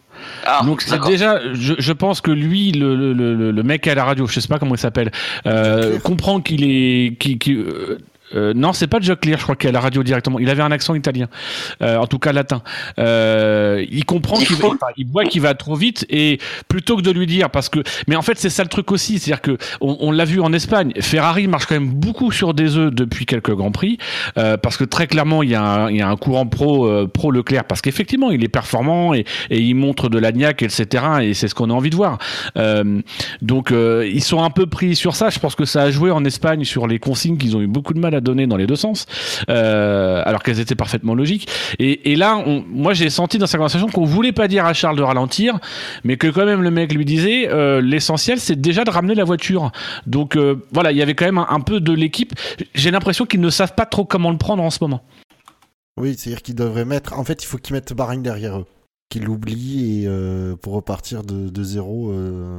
Euh... La... Ah, c'est même, moi je pense même pas que ce soit Bahreïn. Bahreïn c'est la course qui s'est le mieux passée chez Ferrari. C'est justement toutes les autres courses où il y a eu des, des, des, des soucis internes à l'équipe entre, entre Leclerc et, et, et Vettel. Bahreïn malheureusement, enfin malheureusement. Non en fait, Bahreïn, il y a, au contraire il n'y avait pas photo. bah, pour le remettre à sa place, il faudrait qu'il soit capable de faire gagner Vettel en fait. Euh, S'ils avaient une voiture et qu'ils gagnaient avec Vettel et que à côté t'as Leclerc qui performe et qui fait des erreurs là, Ferrari aurait les moyens de le remettre. Là, Ferrari qui fait pas mal d'erreurs et qui est clairement pas une bonne voiture pour l'instant. Donc, bon, je pense qu'ils jouent profil bas. En plus, ils ont changé tout au management. Je, je pense qu'ils ont un peu de mal à se situer euh, pour l'instant, quoi. Alors, Donc, ils profitent plus de la hype. J'espère qu'il va quand même euh, rapidement mettre un peu de plomb dans, de plomb dans la tête, Leclerc, parce que il pourrait griller sa carrière, hein. euh, mine de rien, malgré tout le temps qu'il a. Euh... On va pas aussi.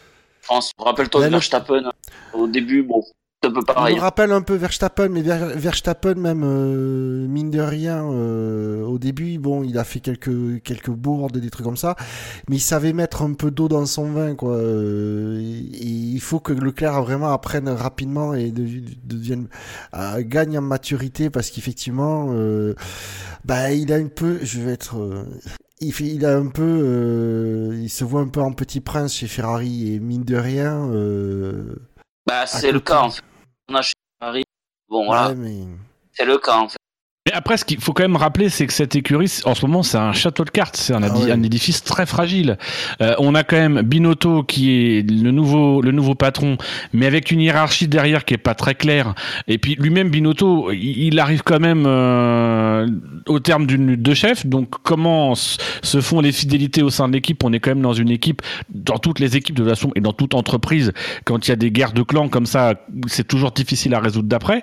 Euh, on a quand même Vettel qui est le pilote numéro numéro 1, mais qui quand même euh, pas mal critiqué en interne en Italie euh, et qui, euh, qui qui a pas montré l'année dernière qu'il était un gage de sécurité. Même si je pense que ce qui arrive actuellement à Charles montre aussi un petit peu, c'est-à-dire que ça va un peu dans, ça plaide un peu dans le sens de Vettel l'année dernière, c'est-à-dire que l'argument de Vettel l'an dernier, bah, pas qu'il a utilisé, mais j'étais le premier à utiliser et que d'autres observateurs ont mis, c'était que il n'avait pas eu suffisamment le soutien de l'équipe.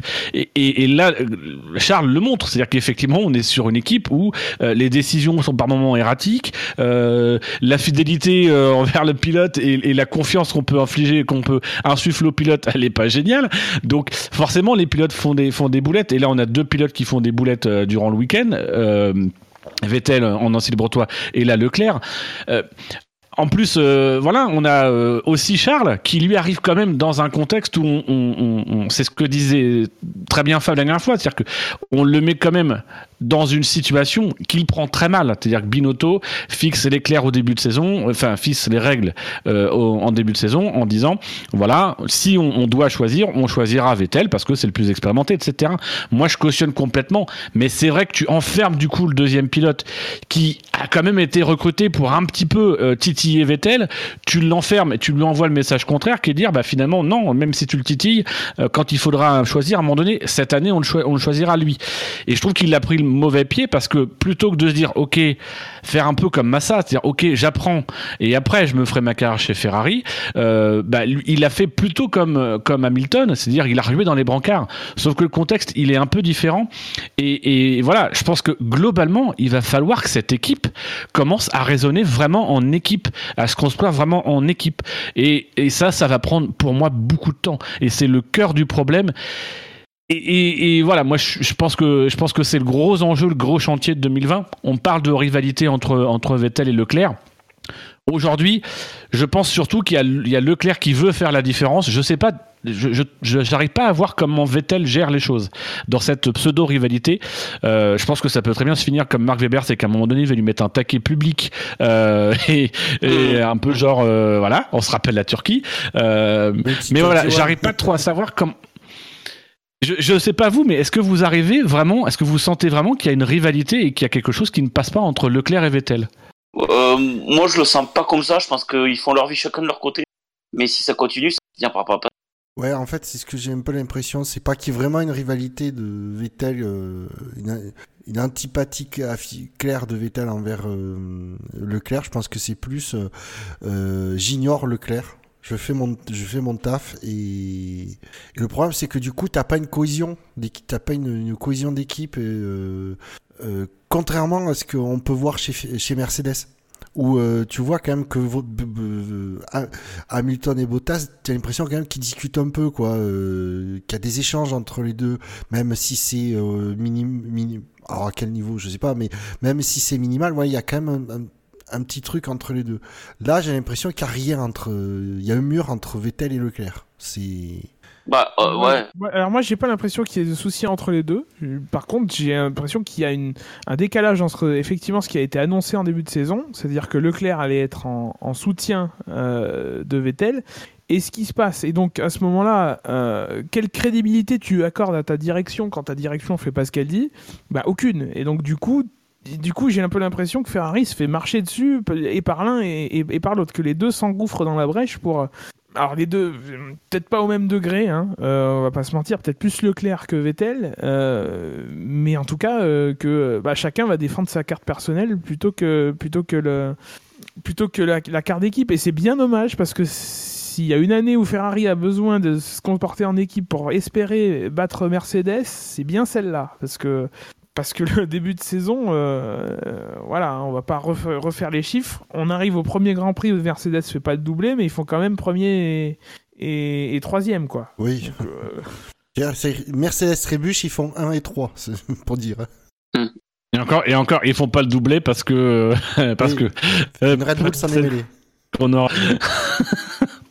Il y a une, il y a une rumeur qui, enfin, il y a une rumeur, il y a des échos de la presse italienne euh, qui font, euh, voilà, qui, qui font état d'une, d'une, d'un des débuts de réflexion et de crispation entre le management de Charles Leclerc et la Scuderia Ferrari, et qui commencent déjà à, euh, à fantasmer ou à, ou à, ou à craindre un départ de Charles, de Charles Leclerc de Ferrari. Alors, sans vous prononcer sur cette rumeur-là, et parce que c'est une rumeur, et, voilà, euh, est-ce que vous aujourd'hui voilà, elle est italienne, donc voilà, niveau crédit, c'est pas forcément secure secure. Euh, mais est-ce que, est-ce que vous aujourd'hui, euh, est-ce que, est-ce que, alors, parce qu'il y a deux rumeurs, il y a Charles Leclerc et il y a Vettel qui pourrait potentiellement prendre sa retraite à la fin de saison. aujourd'hui, vous êtes l'un de ces deux pilotes. Déjà, qui êtes-vous?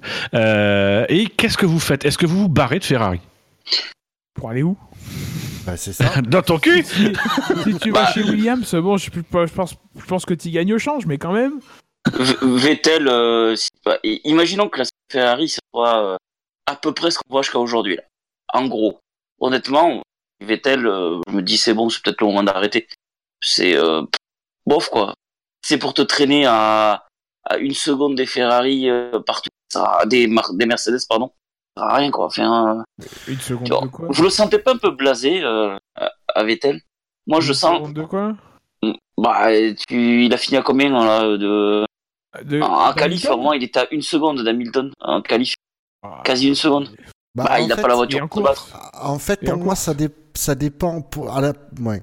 En parlant de Vettel, ça dépend d'un élément qui est fondamental. Euh... Je vois pour mon expérience professionnelle, ça dépend pas l'ambiance dans le parce que même s'ils arrivent ils ont du mal à lutter contre contre Mercedes qui font des erreurs s'il y a une excellente ambiance de travail ça motive pas à partir Ouais, ça, ça pousse pas vers la sortie, quoi.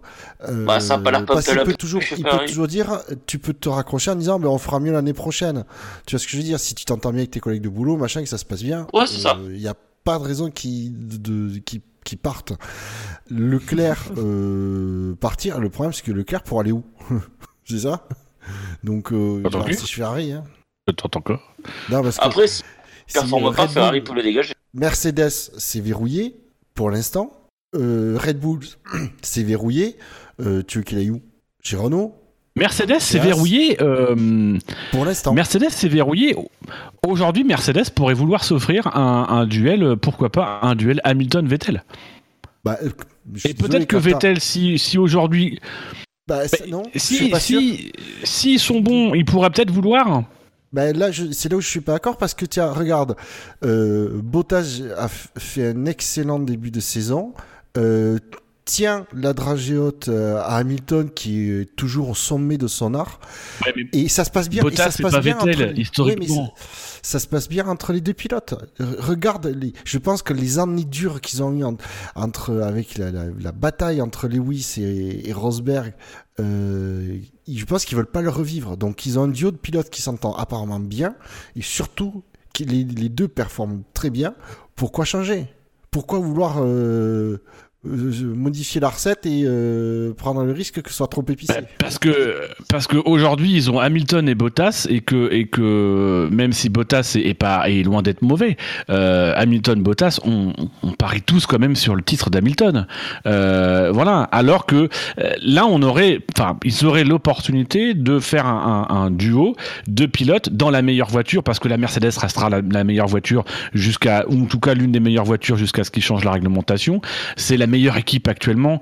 Euh, et, voilà, d'essayer de, de, faire quelque chose, de rentrer dans l'histoire en faisant, en, faisant une équipe euh, avec 10 euh, titres.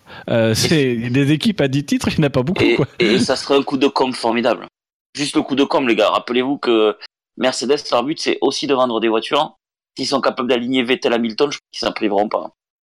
Alors pour revenir à la question d'origine, si je suis Vettel. Merci. Moi, je me je pars pas. Enfin, ah ouais? J'ai 31 ans. Ah bah non, j'ai 31 ans. Euh, j'ai beaucoup de gens qui me disent euh, T'es gentil, mais t'as gagné 4 titres parce que la Red Bull c'était la meilleure voiture. Euh, j'ai quand même envie de, de, relever le défi Ferrari. Ce serait un constat d'échec terrible de se dire J'arrête sur 5 ans d'échec, quoi. bon, il y a Alonso qui l'a fait aussi. forcément dû. Alonso, c'est le choix de carrière. Dans la même situation. Alonso, il, est, il est parti sur 10 ans d'échec. Euh, c'est quand même pas comparable. Et, et, et, et Alonso, t'entends personne. Ça serait beau que sa triple couronne. Alonso, t'entends personne dire que qu'il a gagné ses deux titres parce qu'il a la meilleure voiture. T'entends l'inverse. T'entends dire. Euh, c'est vrai. Ah, il s'est battu contre Raikkonen qui avait la meilleure voiture en 2005 alors que c'était la plus fragile et que Raikkonen avait très peu de chances d'être champion cette année-là. Et il s'est battu contre Schumacher. Euh... Ouais, quand même. Hein. Voilà. Ah non, non, alors je remets pas en question le, titre contre Schumacher. Euh... Justement, c'est sur 2005, on dit oui, Alonso, euh, incroyable. En 2005, ils n'avaient pas la voiture la plus rapide, mais c'est pas la voiture la plus rapide qui fait le titre. Bref, derrière, Alonso, la carrière, euh, il, peut s'en prendre qu'à lui-même, mais il a quand même persévéré jusqu'au bout. Il a changé, il a changé de crèmerie. encore aujourd'hui. Encore aujourd'hui, oui. Il a changé de crèmerie après l'épisode Ferrari. Moi, je vois pas Vettel faire la, même chose. En plus, c'est quelqu'un qui connaît l'histoire. Euh, il a encore des choses à écrire. Je, je le vois pas je le vois pas partir comme ça sauf si vraiment il en a marre et je le vois pas euh, je le vois pas complètement désemparé complètement euh, euh, voilà. Je pense que pour, pour Vettel, euh, moi j'ai jamais j'ai jamais reconnu le Vettel chez Ferrari, le Vettel qu'il y avait chez Red Bull. Je pense que Vettel il a jamais réussi à faire son équipe avec Ferrari. C'est cette année qu'il pouvait entre guillemets le faire parce que faut quand même se remettre que dans, dans, dans le fait que quand Vettel il arrive, c'est un peu dans les mêmes circonstances que Leclerc aujourd'hui. C'est-à-dire que Vettel quand il arrive, faut se rappeler que c'est pas euh, Maurizio Ravenbene qui est le directeur de l'équipe. Il est d'abord euh, il, il, il se propose ses services en début de saison 2000, 2014 euh, euh, à Ferrari. L'idée est creuse, mais c'est surtout le, directeur intermédiaire là qui avait eu entre euh, avant et arrivé j'ai oublié son nom, Marco Mattiacci, qui, qui avait mené les choses et ça s'était concrétisé après sous le, haut patronage des patrons de Ferrari. mais donc du coup Vettel quand il arrive, il arrive dans une écurie où finalement c'est pas forcément celle qu'il a signée puisque il y a Arriva Bene qui vient d'arriver. et Leclerc c'est aussi la même chose aujourd'hui. Et paradoxe, c'est que bah, au moment où Leclerc arrive et lui veut faire son équipe et veut construire son histoire avec Ferrari, c'est le moment où Vettel a peut-être l'opportunité de le faire, où on, se dit bon avec Binotto et on le voit d'ailleurs dès le début de saison, avec Binotto, il va avoir un patron qui euh, a compris que Vettel, il lui fallait une équipe qui fonctionne et que c'est pas en fait, la vraie opposition de style, elle est entre Vettel et Leclerc. C'est-à-dire que Leclerc, il veut, il veut faire son équipe, mais il y va à fond, euh, il lâche rien. Là où Vettel, il est beaucoup plus euh, dans, dans, c'est beaucoup plus interne, je pense. Il y a beaucoup plus de, de lobbying, il est beaucoup plus familial, il est beaucoup plus, euh, voilà, c'est plus un travail de fond et, qu'il a jamais, moi j'ai le sentiment qu'il a jamais vraiment réussi à faire de Ferrari son équipe. Euh, donc moi c'est l'interrogation que j'ai aujourd'hui, c'est que est-ce qu'aujourd'hui, vraiment, il se voit, lui, la capacité de faire de Ferrari son équipe? Peut-être qu'il partirait vers un autre défi, mais ça nécessiterait, ça nécessiterait pour lui de faire le deuil euh, d'un titre avec Ferrari. C'est, c'est vraiment ça. C'est difficile. Euh, et de l'autre côté, il y a Leclerc. Euh, voilà, Leclerc, il faut, il faut être réaliste à un moment donné. C'est-à-dire que Leclerc, il n'a pas signé son contrat avec Ferrari en ayant quatre titres comme Sébastien Vettel ou en étant Lewis Hamilton. Il a signé son contrat chez Ferrari en étant le devenir de Ferrari. Donc le mec dans son contrat, il a pas mis des petites clauses de sortie, genre euh, si je finis pas tant temps au championnat, euh, je pourrais partir. Non, je pense qu'il a signé un contrat en plus sur le long terme et qu'il n'est pas prêt de partir de chez Ferrari. Euh, on me donnera peut-être tort, mais aujourd'hui, c'est pas lui qui va commencer à fixer des exigences. C'est la presse italienne qui essaye de faire croire que, et je pense que Leclerc et le camp Leclerc joue un peu là-dessus. Euh, mais voilà, pour moi, Leclerc, il reste chez Ferrari. Et les deux ont, pour intérêt de, de parce que c'est l'intérêt suprême de l'équipe et, et, du coup de leur chance mutuelle d'être champion avec Ferrari, ce qui est quand même leur rêve. Les deux ont intérêt aujourd'hui à travailler ensemble et l'équipe de, de, aussi de comprendre ça, que leur intérêt aussi, à un moment donné, c'est de, de ramener les pilotes à la place qui est la leur, c'est-à-dire tout simplement de concrétiser le potentiel de la voiture et d'aider la voiture à s'améliorer, ce que Ferrari a cruellement besoin aujourd'hui. Et, quelque part, on, parle de, il faut qu'ils travaillent ensemble. Mine de rien, euh, notamment en, Espagne, euh, c'est plutôt à l'équipe qu'on a qu'on a reproché la, passivité qu'aux pilotes qui se sont exécutés lorsque les consignes ont été ont, été données.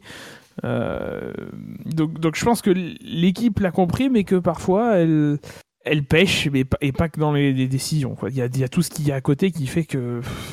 Qui fait que. Et c'est peut-être ça qui. Le, le, le, nuage sur la tête attire, attire encore plus la tempête, quoi. Et c'est peut-être ça qui peut d'ailleurs éteindre un peu la, pseudo-rivalité entre Leclerc et Vettel, c'est qu'à un moment donné, ce soit eux deux qui prennent le pouvoir en, se disant euh, une sorte de pacte, en se disant voilà, si on veut arriver à nos fins, il faut que l'écurie soit bonne. Et, c'est vrai que les décisions de l'équipe étant en mauvaises, ça peut venir des pilotes. La solution peut venir des pilotes qui sont quand même deux pilotes très intelligents. Oui. Elle peut peut-être venir d'eux, donc euh, ça serait intéressant. Quant à la rumeur, juste pour finir sur la rumeur euh, venant d'Italie, comme quoi le manager, euh, le clan euh, Leclerc mettrait la pression à Ferrari, quand on sait que le manager de, Leclerc c'est Nicolas Todd, j'y crois pas une seconde. Pareil que toi, j'y crois pas du tout. Ah, pourtant, les Todd ont un charisme incroyable. Justement, non, non je, dis pas que je dis pas Nicolas Todd. Je pense qu'au contraire, il a un charisme énorme dans le paddock de la F1, qui connaît, il connaît extrêmement bien l'écurie Ferrari.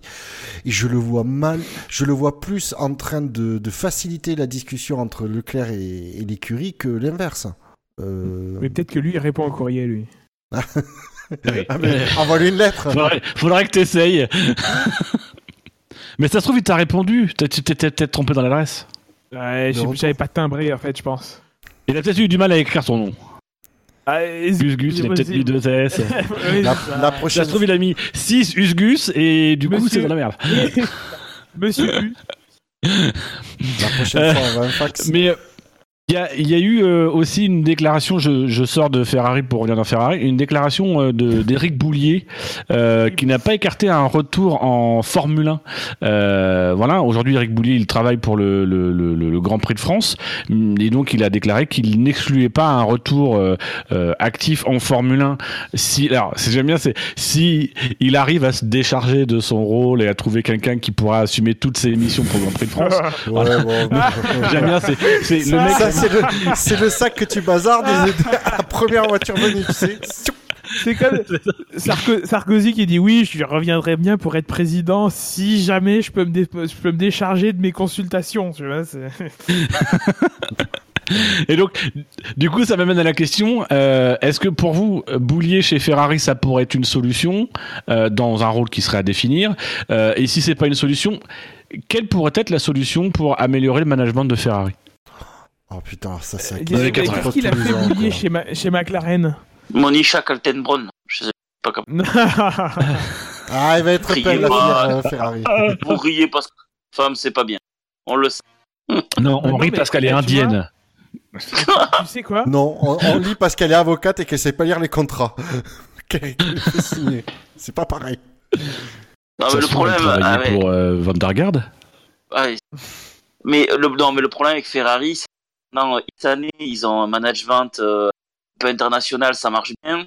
Donc, on va plus mettre un management euh, italien, ça se met à remarcher, puis au bout d'un moment, ça marche que les cycles se terminent et ils rechangent encore, et tâtonnent. Et ça a toujours été un peu ça, Ferrari. Ils ont, quand ils ont des creux, ils ont des gros creux. Rappelez-vous les, euh, les années 90, c'était chaud. Oui, d'accord, mais réponds à la question du monsieur. Qu'il faudrait faire pour, euh, bon, je sais pas, je pense que nous, on pourrait y aller, ça serait drôle. Oui. je vous avoue, si j'y allais, il y aurait du ménage. Allez, Ouais, je toi, tu que- dégages. Allez, hop. Je pense que, euh, je pense que leur- le, le problème chez, ah, peut-être que j'ai tort, mais j'ai toujours l'impression que dans l'histoire Ferrari, euh, ça se passe mieux quand c'est pas un Italien qui est à la tête de l'écurie. Et et j'ai un peu la même impression, mais j'avais regardé et, et je crois que ça reste une impression. Il faudrait que je retrouve un peu ces trucs-là. euh. J'avais noté deux, trois trucs, je vous le retrouverai. Ça Il y a vaudrait le un coup peu de... le- Il y a un peu le mythe qu'il faut un commendatore. Un petit peu, ouais.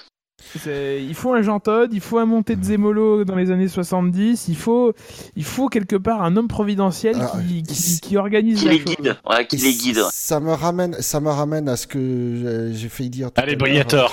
Est-ce que, est-ce que est-ce que mine de rien, euh, on a senti un mieux quand il y a eu, quand il y avait Martion euh, à la, qui supervisait, on va dire d'un peu plus près l'écurie euh, pour mieux, pour éviter les, problèmes euh, de stratégie, etc. Est-ce que du coup l'absence de le décès de Martion ne se fait pas ressentir mine de rien? Est-ce qu'il manque pas dans une période comme celle-là? Euh, Marchionnet, il était pas team manager, il était pas Non. directeur de l'écurie, il était, Non. il était, il chapeautait. euh. Il chapeautait, mais de la- l'avantage c'est qu'il euh, il arbitrait, il pouvait donner les fessées, tu vois ce que je veux dire C'est euh, Mmh. ah, Le- le- le- c'était- le, le truc, arrêtez vos conneries, euh, travaillez ensemble quoi. C'est Personnellement, le mieux que j'ai perçu lors de ces cet épisode-là, c'est- je suis désolé, mais c'est un peu le minimum syndical, quoi. Quand on voit le budget et, et ce qui est capable de faire Mercedes, c'est quand même quelque chose qu'on est en droit d'attendre euh, de, de, de Ferrari. Moi, enfin, Marchionnet ou, euh, ou euh, comment il s'appelait, Ar- Arriva Bene, il faudra mieux, il faudra quelque chose de mieux encore. Mais qui Eh, c'est toi, Dino, C'est- qui a dit Flavio bonne question. Briator. C'est c'est ok, ma vanne. Idiot, hein. Briator, il a ce truc. Sérieux Ouais, ouais. Il, il a, il a le, pour le coup, tu vois, euh, il a l'expérience, mais il a, il a plus le droit, lui. Il est, il est pas, euh, non, il est pas c'est fou, grata ça. ni en Formule 1. Non, Ouais, il a il été a- suspendu 5 ans en 2010. D'accord. Ouais, il y a 2009, encore- Bah, donc, euh, il Tu a- vois, ce genre de bonhomme, Et encore, je crois que la suspension avait été invalidée euh, par la justice. Non, c'était suspension à vie et il a été ramené à 5 ans ou un truc dans le genre. Enfin, de toute façon, quoi qu'il en soit. euh, il façon, bref, ça reste un personnage. Oui, mais ça reste un personnage, il connaît la F1, Non, il a ce côté, euh, Non, non, il crois est pas. cramé. Faut- il est quand même arrivé Tu à la vois fin par accident. Hein. eh, je me Il la connaît, puis il la connaît plus la Formule 1 aujourd'hui. Enfin, c'est c'est plus, c'est plus la même Formule 1 qu'il y a, euh, il y a, il y a 6-7 ans. Ah, c'est Euh, c'est même plus tricher tranquille, quoi. C'est- Non mais en plus c'est c'est Mm. plus les mêmes compétences et surtout la réalité c'est que c'est pas les mêmes pilotes. C'est-à-dire que moi je pense qu'aujourd'hui on a les bonnes personnes. Je pense que Binotto il est bien mais il est seul. Euh, mais ça c'est des choses qu'on a déjà dit dans le SAV je pense que Vettel et Leclerc c'est un très bon binôme mais que quand ça travaillera ensemble et que ça travaillera Ouais. mu par un intérêt commun ça avancera bien. Je pense que ça manque juste de liens. Je pense que ça manque juste de compétences. Je pense qu'on oublie encore une fois d'où vient cette équipe le chantier qu'est cette équipe les paris aussi qu'ils ont fait. On est quand même sur une équipe qui a pris le pari de prendre Leclerc qui a pris le pari d'aligner ce binôme là qui a pris le pari dans des options techniques. Euh, voilà je pense qu'aujourd'hui il y a, une sorte de vent de panique mais que mais malgré tout les hommes ils sont quand même là. Il y a quand même de la compétence. Il y a Jock Clear qui peut être intéressant. Il y a Laurent Mekies aussi qui a, qui a de grandes connaissances. C'est juste vraiment du, du rouage. Et je pense que ce qu'ils ont besoin c'est de paix et, et et tu disais, Gus Gus, qu'on on dit effectivement chez Ferrari qu'il y a toujours besoin d'un commandateur. Je, je persiste ici. Je pense qu'à un moment donné, cette écurie, elle a besoin que ses pilotes la ramènent à la raison. Parce qu'on a deux très bons pilotes et qu'ils doivent dire à un moment donné, on a besoin de vous. Là, c'est pas vous qui avez besoin de nous. C'est nous, on a besoin de vous. Notre rêve, c'est de faire briller Ferrari. Donc maintenant, travaillons ensemble et faisons des choses. Et pour moi, la clé, ça passe vraiment par Leclerc et Vettel. Euh, Est-ce que c'est vraiment leur rôle? Alors, je, dis- je dis pas qu'un pilote doit fermer sa gueule et conduire, absolument pas, mais. euh, mais, Euh, mais- Vettel un peu, non Quatre, euh, très légitime, hein, de Non. Enfin. Ouais, quatre- enfin, Pèse. Oui, oui, non, mais bien sûr, je, je remets pas en, en cause la légitimité qu'a un quadruple champion du monde, mais mais euh, mais que- enfin que ça vienne des pilotes, je, c'est, enfin, pour moi, c'est un très mauvais Oui. signe. Du coup. C'est Disons que c'est pas leur rôle vraiment premier. Pas leur rôle il est premier. vraiment euh, dans la dans la panade, quoi. Ils pourraient au moins sonner la révolte. Et Ce qui, ce qui fait la force de Mercedes, c'est en partie Lewis Hamilton, qui est un catalyseur. Et l'équipe s'est construite indépendamment d'Hamilton, mais elle a su aussi s'adapter et faire corps avec Hamilton. Euh, là aujourd'hui, quand tu as une équipe qui est plus ou moins euh, atomisée et où tu te demandes un petit peu euh, où sont les, les, les chefs, même si tu as toujours Binotto qui, qui, qui vient, et moi j'aime beaucoup Binotto, c'est-à-dire que il vient et il dit bah oui effectivement on a, on a fait une bêtise en qualification, euh, voilà. Je trouve qu'il a, il a un discours qui est très ouvert. Euh, bah, c'est peut-être à un moment donné, effectivement, de, de remettre, plus qu'ils ne le sont aujourd'hui, de remettre les pilotes au cœur du dispositif. Et aux pilotes aussi de revendiquer ce rôle. Un peu comme faisait euh, Schumacher à une époque. C'est-à-dire Schumacher, il a, quand on parle de Ferrari la domination, c'est évidemment Jean Todt, c'est Ross Brown et c'est Schumacher. C'est ce trio-là qui a fait le succès de Mercedes. Et c'est le cas aujourd'hui. Ça a été le cas euh, chez Red Bull avec euh, Vettel, Newey et, et Horner et Marco. Ça a été le cas, c'est le cas aujourd'hui chez Mercedes avec Hamilton, avec Wolf et avec une armada de techniciens qui est de haute volée. Et je pense qu'à un moment donné, c'est les pilotes, alors à leur initiative ou, ou voilà, mais c'est déjà les pilotes entre eux faire un pacte, travailler ensuite avec l'équipe et tout se poser et dire voilà, on passe pour des couillons alors qu'on est capable de mieux quoi. Et nommer un directeur technique qui soit pas le team manager, quoi, parce que Binotto et Oui. le, le trio, c'est Binotto, Binotto et, et Vettel et, et Leclerc, quoi. C'est- un, c'est Oui. un quatuor, hein, du coup, mais. Ça fait 4. On parle du retour de Simone Resta. Qui est, actuellement- qui est parti chez Alfa Romeo. Bah, il a été, comme dit, entre guillemets, prêté à Alpha. Ben, s'il faut ça pour, euh, pour aider à, à faire mieux marcher l'écurie, ben, qu'il le fasse. quoi. À un moment donné, euh, ce, serait, ce sera moche pour Alpha, mais c'est la vie. Le, le ramener d'Alpha, ce serait pas bêta. Oh, C'est tellement beau. Euh, je, pour finir la page Charles Leclerc, rappelons-le, euh, c'est vraiment Charles Leclerc, c'est vraiment Ferrari. Euh, je voudrais juste finir sur ce message de, de Fab qui est, hé, mais il n'y a pas eu de consigne chez Ferrari c'est sur cette course. Champagne. Et c'est vrai, il n'y a pas eu de consigne. Ah bah, il n'y a pas besoin, il y avait plus de 10 voitures entre les deux. Mais là, ils auraient pu faire une, ils auraient pu faire une consigne à, à Vettel, retiens, euh, retiens les 12 voitures derrière toi pour les aider, euh, aider Charles à remonter. Alors, on me dit, euh, Buchor, que tu, tu, tu es trop long euh, sur Ferrari et Charles Leclerc. Euh, voilà. Euh, ça, c'est mon oreillette qui me le dit. Non, c'est moi qui dans ton oreillette essoufflé que vous étiez trop long. Oui, éventuellement. Euh, donc du coup, euh, c'est toi qui avais choisi le numéro, donc c'est à euh, Floyd de choisir euh, un nouveau numéro. Ah, j'ai le droit de choisir un nouveau. Euh, le 6. Ouais. Le 6 euh, Cette année, c'est en maillot de bain qu'il est allé dans la piscine. C'est Daniel Ricciardo. Daniel Ricciardo. Euh, faut bien, faut bien éternuer entre les deux.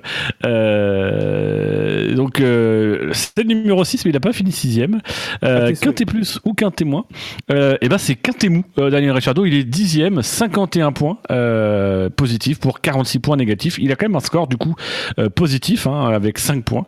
Euh, en course, Daniel Ricciardo, ce bon vieux Daniel, euh, je sais même plus le, la position qu'il a, mais euh, il me semble- 9ème. Il est neuvième, euh, voilà, avec une stratégie euh, fort intéressante, hein, puisque c'est la même stratégie qu'Hamilton et Magnussen. Euh, Magnussen, je sais même pas pourquoi je dis Magnussen, mais c'est pas grave. Euh, Parce que tu aimes les tournevis. euh, tout à fait. Euh, Ricciardo qui s'est quand même grandement manifesté en début de course, en prenant facilement 3 secondes au tour, euh, euh, alors qu'il était euh, premier des autres, je crois. Euh, C'était assez effrayant. Oula, on est inspiré. Au tout début 3 secondes autour au tout début avant. Ah, au tout début, au tout début de la course, Ricciardo, il est à un moment donné, il, doit être à, à 14 secondes euh, de du cinquième, donc il doit être Pierre Gasly, je pense. Euh, et puis en, en, deux tours, il est arrivé à 19 secondes. Et euh, voilà, mais tout ça dans les 10 premiers tours.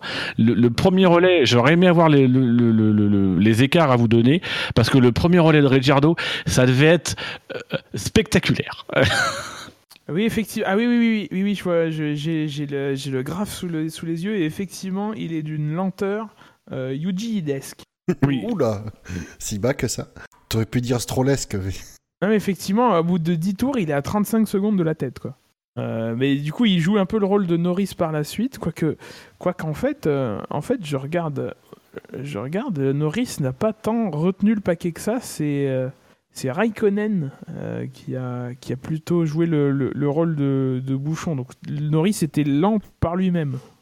Ce qui est quand même, c'est quand même un comble pour Raikkonen qui a plutôt l'habitude de, de, déboucher les bouteilles. Oui. Voilà, elle est faite celle-là. Ouais, pas grand chose. Bon, Ricciardo, euh, c'est vrai. Euh, du coup, euh, Gus Gus. Oui. Numéro, s'il te plaît. Le, le vin. Le vin Il préfère boire du lait et embrasser des briques. Simon ah. Pagenaud, évidemment. Bon, mais suivant. C'est le moment où on parle de la course de Simon Pagenaud pendant ce Grand Prix de Monaco. On l'a fait déjà. Non, voilà, on, on, vous remettra le début de l'émission. Euh, tu as le droit du coup d'en mettre un deuxième, Gus Gus. Euh... Qu'est-ce qu'on n'a pas dit? Est-ce que là j'ai dit. Euh... Le, le 1, le 2. Le 1, le 2, le 3, le 4, le 5, le 8, le, 9, le, le 1. Il a fait une course à la Nico Rosberg. Danny Ilkevia. Danny Ilkevia. Euh... je précise que c'est dans le ciel français. Euh... en tout cas, la voix est française. Euh, Danny Ilkevia. Euh... Quintet plus, quintet moins ou quintet mou, messieurs? Plus. Quintet mou. Eh ben bravo Bouchard, c'est le quintet mou, mais c'est pas très loin du quintet plus. Hein. Il est septième de notre classement avec 119 points positifs pour 0 points positifs. Euh, en cours, je crois qu'il finit septième, hein. là aussi. euh, ouais, euh, entre Sainz et Albon. Euh, je dis Albon, mais en hommage à Shinji. Euh, voilà. Euh, je sens qu'on va encore passer sur ce pilote. Bah, non, mais les dans l'ensemble, on sent un, un, très bon, très bon Grand Prix. Bah c'est très rare. J'ai peu de souvenirs de Toro Rosso, d'avoir deux Toro Rosso, Toro Rosso pardon, dans, les, dans, dans, dans les points. Et Gviat fait le taf, il n'a rien. Oui. Et Albon, il est pas. Ah, sois pas impatient, euh, tirons-le au sort. C'est pour ça que je suis arrêté. Euh, ça me rassure parce que sur le chat, on a, on a un célèbre inconnu qui dit Albon Banania et moi c'est pareil. Dès que j'entends Albon, je pense à Banania. Je ne sais pas pourquoi, mais voilà. C'est ordinaire, c'est pas grave. Bûcheur, un numéro. Hmm, le 5. Le numéro 5. Ah, génial. Euh... Pour lui, Monaco, c'est pas Jojo, Kimiraiko Tremanen. Il a dit le Tremanen. Raiko Tremanen. Alors, ce qui est très drôle, c'est qu'il y a les deux trémas, mais visiblement, sur le haut, il connaît pas. Donc, du coup, il dit Trémanel. Kimi Raikkonen, euh, quintet plus, quintet moins, quintet mou, je fais pas de suspense, il est dans le quintet mou, même dans le bas du quintet mou, il est 14e avec 10 points positifs pour 81 points négatifs. Euh, voilà, j'ai même pas envie de m'attarder sur sa stratégie. Euh, voilà. T'es pourri. mais c'est, euh, il, était lent pour, euh, pour la course de, de, de Giovinazzi. Ça doit être ça. C'est ça. Il voulait le faire euh, briller. Bien sûr. À tort. Il a marché. Euh, briller à tort. Oh, cet homme est tellement brillant. Euh, comme Dany. Euh... j'ai mes oreilles, j'ai mes oreilles qui saignent. Un coton-tige du coup, j'ai pas suivi. Raikkonen, c'était c'était son 300e Grand Prix, 290. J'ai j'ai pas suivi l'histoire. Son, son 300e week-end de course et son 280, sa 297e course. D'accord, ok. Mais du coup, les Grands Prix sont où dans ce cas-là? Enfin... Dans ton cul. Quoi? Merci Bûcheur. Floyd, un numéro. Le 2. Le numéro 2. Il va sans doute finir dernier du quintémoin, c'est Lance Stroll. Alors là, le logiciel connaît le nom de Lance Stroll. Euh, c'est inquiétant. Euh, messieurs, Quintet Plus, Quintet Moins, est-il dernier du Quintet Moins? Par principe, il doit être dans le moins. Euh, je sais pas. Non, moi je dis qu'il est pas loin d'être premier du Quintet Moins. Putain, ah, il... à comprendre l'ordre de ces doit trucs. quand même être... Il finit où? Il est pas juste devant les Williams? ouais, pas... Lance Stroll, il finit devant Raikkonen. J'allais dire, mais putain, mais il est chez Williams. ouais, il est 16ème. Eh ben, messieurs, à, à, la surprise générale, Landstroll. Avec, bon, je vous le concède, zéro point positif, soyons pas fous. Mais seulement 422 points négatifs. et, et le grand lauréat du quart témoin. Euh, voilà. Je pense même qu'il, du coup, à force, il doit être dernier euh, dans notre classement. Euh, c'est pas possible. C'est un peu facile. Euh, ouais, alors. euh, Ouais, Parce que Giovinazzi et Kubica ont fait quand même une belle bataille pour la dernière place, loin derrière leurs équipiers. Euh, Qu'est-ce qu'il a fait Lance Stroll pendant la course Pas grand. Rien. Enfin, euh, Il a justement. rien de spécial. Ouais, mais... même en mal, il a pas fait grand chose. Non. de... On l'a pas vu. Il a rien fait. Euh, Mais voilà. Ouais, donc c'est c'est la tête Je pense, du que client, c'est- je pense que c'est le choix par défaut. tu sais, Dans le cas, il n'y a pas vraiment eu de gros trucs à blâmer. Oui, euh, c'est- toujours pareil, c'est c'est- compliqué de c'est- faire le quintet. Ouais, moi, je- j'excuse nos C'est auditeurs. le mais pour nouveau, c'est le nouveau Marcus Ericsson. Ouais, voilà. Donc, du coup, on ne s'y attarde pas. Gus Gus, un numéro, s'il te plaît. Euh, le 3. Voilà. Inspiration, hein, on a Le- fait 1, 2, 3 à la suite. C'est celui qui pilote l'autre Renault, Nico Hülkenberg. On n'avait pas déjà fait ça, Hülkenberg Ah Oui, Hülkenberg. Euh, alors, c'est bon, vieux Nico Hülkenberg. Euh, Nico Hülkenberg, qui a surtout euh, marqué la course euh, parce qu'il a servi de, de, de, de paillasson à Charles Leclerc. Euh, il finit la course en 14e position. Mais même pas en plus. Euh, Leclerc le touche pas. Leclerc le touche absolument pas. Leclerc il touche Non. le rail. Ouais, ouais, il, il touche le rail en fait, de l'arrière droit. Il n'y a même pas un contact Non, Ah, je pense pas, non. Je pense pas. que c'est comme Grosjean. Alors, je pense que c'est comme Grosjean, mais que lui, mais qui touche. Et c'est ce que je voulais dire tout à l'heure. euh, il laisse juste au moins de place. a- Je ouais, peut-être pas. Oui, peut-être. Un petit peu moins, ouais. Mais ça joue à un pouillem, quoi. Ah oui, oui. D'ailleurs, il est pas fautif. C'est juste que l'autre, il doit pas y aller. Quoi. À partir du moment où en fait il n'y a pas de contact entre les deux, il n'y a pas de fautif quoi. Enfin, il y, a une- il y a un fautif, mais la, la, la, la, la- la conséquence elle est que pour euh, Leclerc. Donc, euh, Donc en tout cas, Nico Hülkenberg, euh, il a fini euh, 15e de nos classements aux portes du quintémoin avec 100 points négatifs euh, pour 0 points positifs. Euh, voilà, il n'y a pas vraiment grand-chose à dire de sa course, comme de manière générale de la course des Renault depuis le début de saison. Euh, donc euh, je vous propose de, de Alors, passer. Euh, Fabien sur le sur le chat nous, nous, nous, nous indique qu'Hulkenberg crèverait sur le contact avec Leclerc. Ça, ça reste à vérifier. C'est une info de chat, comme on dit. Je Euh, j'ai pas le souvenir. cela m'étonne. Ouais. ah, il s'arrête au 9e tour. Hein. effectivement, il s'arrête en même temps que Leclerc. Donc soit une crevaison, soit il s'arrête pour vérifier la voiture ou ce genre de choses. Euh... Ah, attends. Possible. Non, mais je suis d'accord.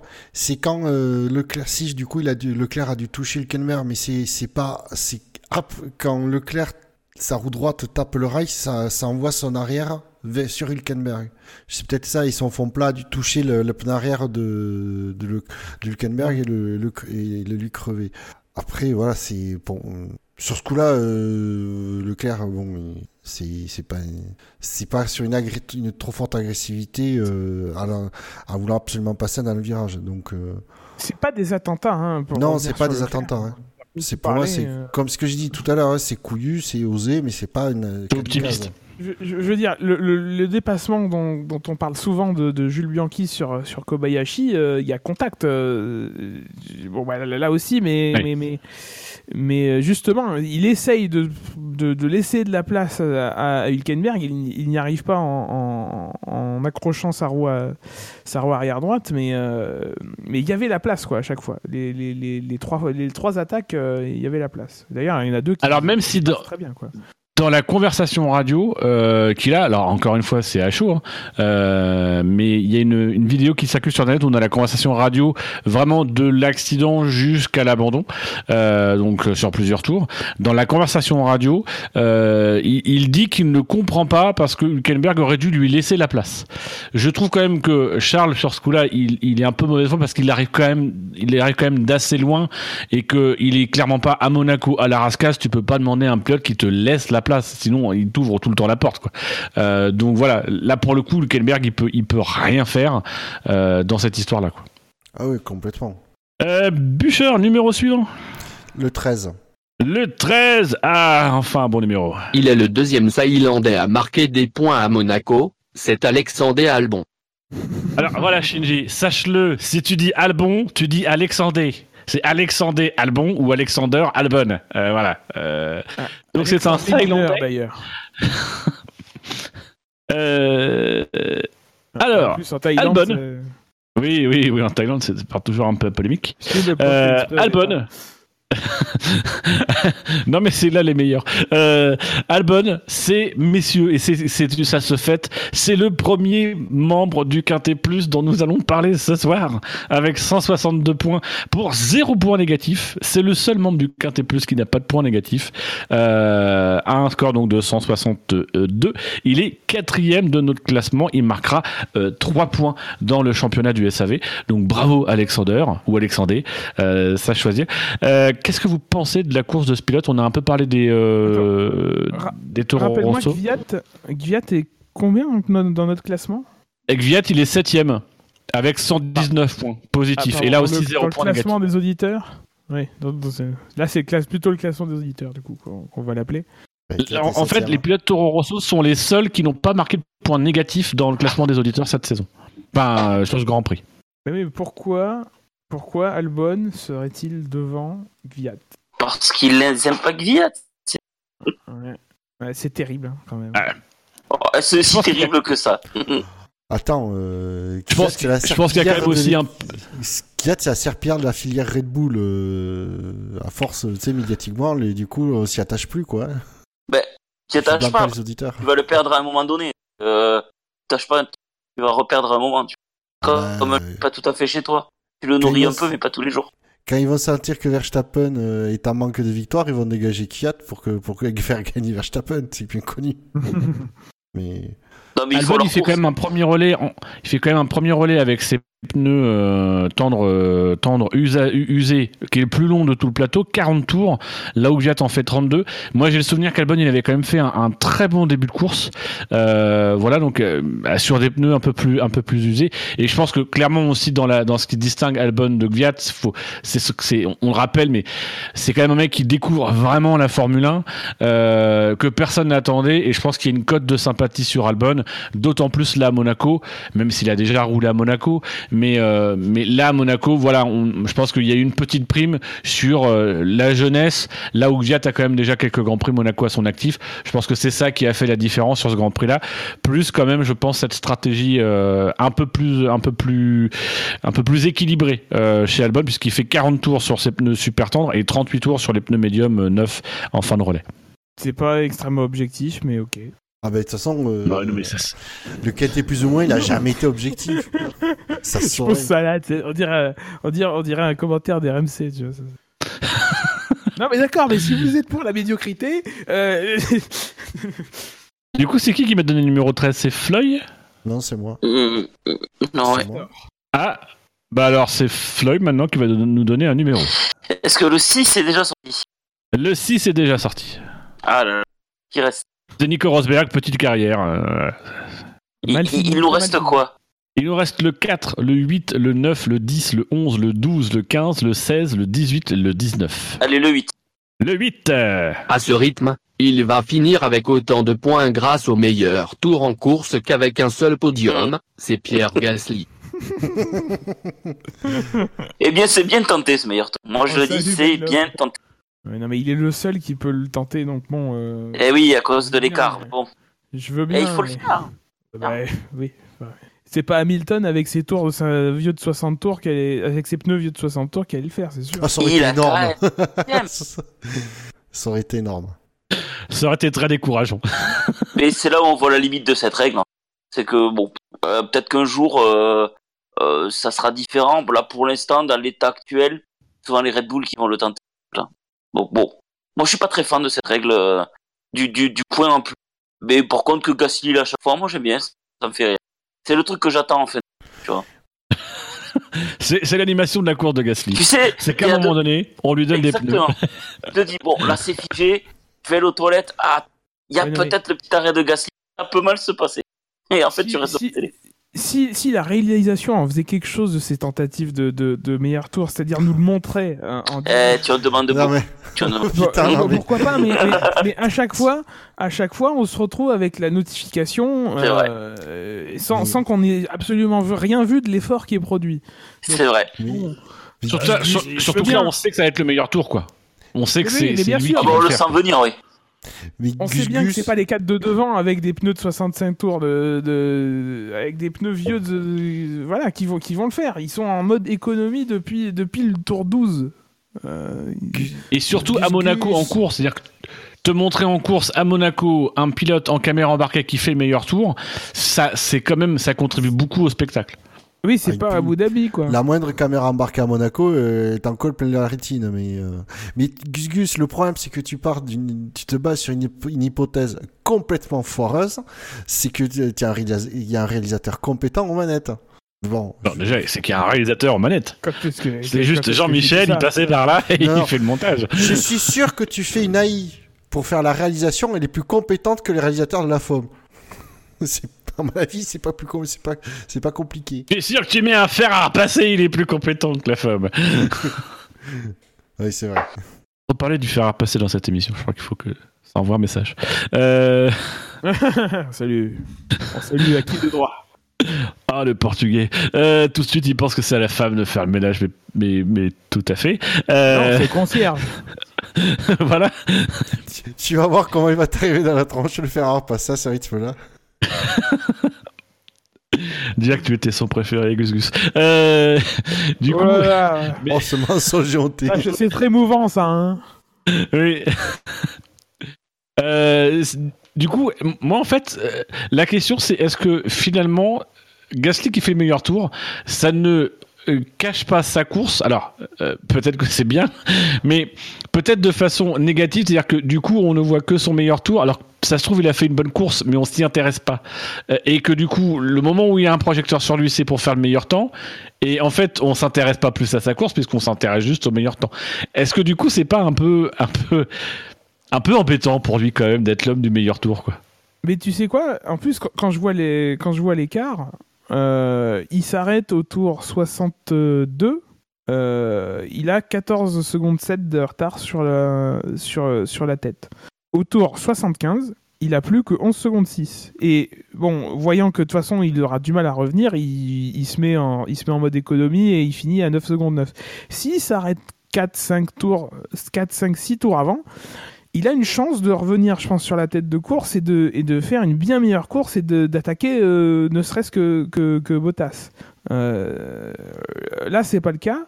Euh, il fait, je pense, sa meilleure course euh, cette année si je veux l'être un peu, un peu vache, mais je vais l'être s'il fait sa moins mauvaise course comparativement à Verstappen. Euh, L'écart, il, est, il, est, il, est, il est moindre. Voilà, il a une quinzaine de secondes après 60 tours. Ça va, quoi, c'est acceptable. Il est cinquième, il se fait pas devancer par, par le par le top, euh, par les, les, meilleurs des autres. Euh, voilà, il fait le job, mais il a encore une, une marge. Et je pense que euh, si on l'arrête plus tôt, c'est pas le meilleur tour qu'il joue, mais peut-être une chance de, d'accrocher un meilleur résultat. Oui, mais Et il y a déjà une, une. Dans la stratégie, lui, il s'arrête pas sous safety car. Son premier relais, il fait 27 tours, là où les pilotes devant font déjà 11 tours. Donc, déjà, il est aussi dans une course décalée. Et c'est surtout son deuxième arrêt pour chausser les, les, les pneus tendres neufs. Est-ce que euh, il, il, pouvait le, est-ce qu'il pouvait s'arrêter plus tôt? Pas neuf. Ouais, bah en fait, le, de, pour monter le deuxième set de, ah oui, pardon, de tendre, euh, il s'était usé effectivement. Euh, est-ce qu'il euh, aurait pu s'arrêter plus tôt? Est-ce qu'il a plutôt il avait le, la marge suffisante euh, par rapport à Sainz qui était derrière de de s'arrêter? Peut-être pour ça ils se sont ils se sont arrêtés ah, peut-être dès qu'ils ont aussi, pu, ouais. dès que le matelas était, suffi était suffisamment alors, sécurisé, quoi. Euh, alors effectivement, il ressort, euh, il ressort à 5 secondes devant Sainz. Effectivement, il n'a pas forcément la marge. Euh, effectivement, 5 secondes, à, 5, 5, 5 tours avant, il n'a pas la marge. C'est une, c'est une bonne, une bonne info. Donc en tout cas, dans nos classements, Pierre Gasly, Pierre Gasly est aux portes du Quintet Plus. On a vraiment du mal à rentrer dans le Quintet Plus, hein. euh, puisqu'il marque 154 points positifs pour 32 points négatifs. Euh, on va, je vous propose directement de passer au numéro suivant. Ne perdons pas de temps avec les pilotes normands de seconde zone. Euh, oh là là. Euh, oui, c'est comme les, podcasts, les, les, les, les, podcasteurs normands de seconde zone. Je t'emmerde, ta gueule. non, il parlait de Shinji. Ah non, je me permets oui, pas. Ah bah oui. Ah, enfin quelqu'un qui non. dit la vérité. Non, Shinji il est de première zone, non, non. il est pas de seconde zone. Bah les masques, bah les masques. Shinji est le pire d'entre tous, d'entre nous, en tout cas. Euh, oui. Voilà, ça doit cesser, sa tyrannie sur le SAV doit cesser. Oui, puis en plus, enfin, on est, on est d'accord. Enfin, moment on peut le révéler. Shinji, il est pas tout seul. Il a des jumeaux. Il ça tourne dans le SAV. Ce mec-là ne peut pas faire autant de SAV euh, sans avoir des, des doubles. Euh, voilà, c'est le Donald Trump du SAV, Shinji. Les Castors Junior, le gars, ils sont trois. Shinji, Shinju et Shinji euh, on, a, on a encore changé de générique cette année, quoi. Ça, Mais ouais, ça, cela doit cesser. Euh, Gus Gus, ça doit être à toi de donner un numéro. On a dit le 12. Le 12, euh, on ne l'a pas dit. Est-ce que tu veux le dire du coup J'aimerais rendre hommage à, à Felipe Nasser, le 12. Il enregistre son plus mauvais résultat depuis Abu Dhabi 2018, c'est Valtteri Botta. Alors Valtteri Botta, euh, il Botta tout sauf des culs. Euh, Valtteri Botta, il est, euh, il est dans le quintet mou. Euh, voilà, il est 12e du quintet mou. Enfin, il est 12e du, du quintet plus ou moins. 55 euh, points positifs pour 71 points négatifs. Euh, Valtteri Bottas, Deuxième sur le départ, deuxième euh, au premier virage, même si ça avait été un petit peu chaud avec Verstappen. Euh, deuxième jusqu'au changement de, de, pneus euh, lors de la safety car. et, et bah, voilà, premier à s'arrêter une deuxième fois, euh, puisque crevaison lors du contact dans la voie des stands euh, avec euh, notre ami Verstappen, qui lui gâche sa course entre guillemets, puisque l'écart était déjà suffisant et donc du coup il ne perd que de place dans l'histoire, mais ça condamne un peu ses espoirs de podium, non, il a fait un podium, mais ses espoirs de bien figurer, puisqu'il quatrième en piste et troisième sur le podium. Que dire de la course de Bottas en dehors de ça, messieurs? Un instant, s'il vous plaît. Ouf mais, quel abruti C'est incroyable. C'est incroyable. Mais qu'est-ce qu'il fait? Non, franchement, c'est inadmissible. Excusez-moi, mais c'est un vrai abruti. Voilà, donc euh, là, il parlait de Verstappen, bon, en tout cas de son, de son écurie puisque je peux pas, si on parle de Bottas, oui, profitons-en. Ne pas parler de l'incident dans la voie des stands la plus étroite et la plus dangereuse de toute la saison, ou un unsafe release, où le pilote, qui soi-disant n'a pas vu Bottas, mais ça j'y crois pas une seconde à la déclaration de, de Verstappen, parce que quand tu vois, il va pas directement sur la voie de circulation, il y va très doucement, bizarrement. Ils sont disant qu'il n'aurait pas vu euh, Bottas. Donc, dans la voie la plus dangereuse, on fait un unsafe release. Et qu'est-ce qu'on donne? 5 secondes de pénalité. Et quand tu as un incident de course entre Giovinazzi et Kubica, je crois, c'est 10 secondes de pénalité. Donc je mets un gros carton rouge au commissaire. Je trouve inadmissible. On n'arrête pas systématiquement, ça revient de dire qu'ils sont trop laxistes sur les pénalités pour ce genre de situation parce que c'est extrêmement dangereux et ils ne veulent pas le voir. Et tant qu'ils ne feront, ils ne seront pas ultra sévères là-dessus, ben les écuries elles feront un peu n'importe quoi. Donc voilà, je voulais mettre un carton, gros carton noir au, commissaire pour avoir affligé à peine 5 secondes de pénalité. Bah, ça vaut le coup. Je, hein, précise, euh. je précise contre Red Bull. Ça, ça, vaut le coup. Et effectivement, euh, ils n'ont bah pas dit que, quand même, aussi les, commentateurs sur Canal ont trouvé que c'était quand même peut-être un peu light et que finalement, ça, c'était, c'était tout bénef pour, euh, pour Verstappen parce que, au mieux, il est second au pire, il, devient quatrième, la place normalement à laquelle il aurait dû ressortir des, stands. Donc voilà. Moi, 5 secondes, euh, euh, si tu prends que 5 secondes pour ça, euh, je suis une équipe flottante à chaque fois. Il y aura des courses où il va, il va aller récupérer. Ils n'ont pas eu la même. Ah, il, a, même plus, que léger. Hein. C'est même pas ah, sur les doigts. Hein. Parce que comme tu dis, sur un, sur un autre circuit où il où il peut dépasser plus facilement, mais les 5 secondes, il y grappe, il y, il Bien sûr. largement. Là, s'il passe Hamilton, il les prend pas, les 5 secondes, quasi sûr. Mais je sais pas, sur un circuit type, euh, allez, un Bahreïn ou peut-être Spa, il peut les prendre, 5 secondes. Il peut les, les, récupérer et il gagne la course.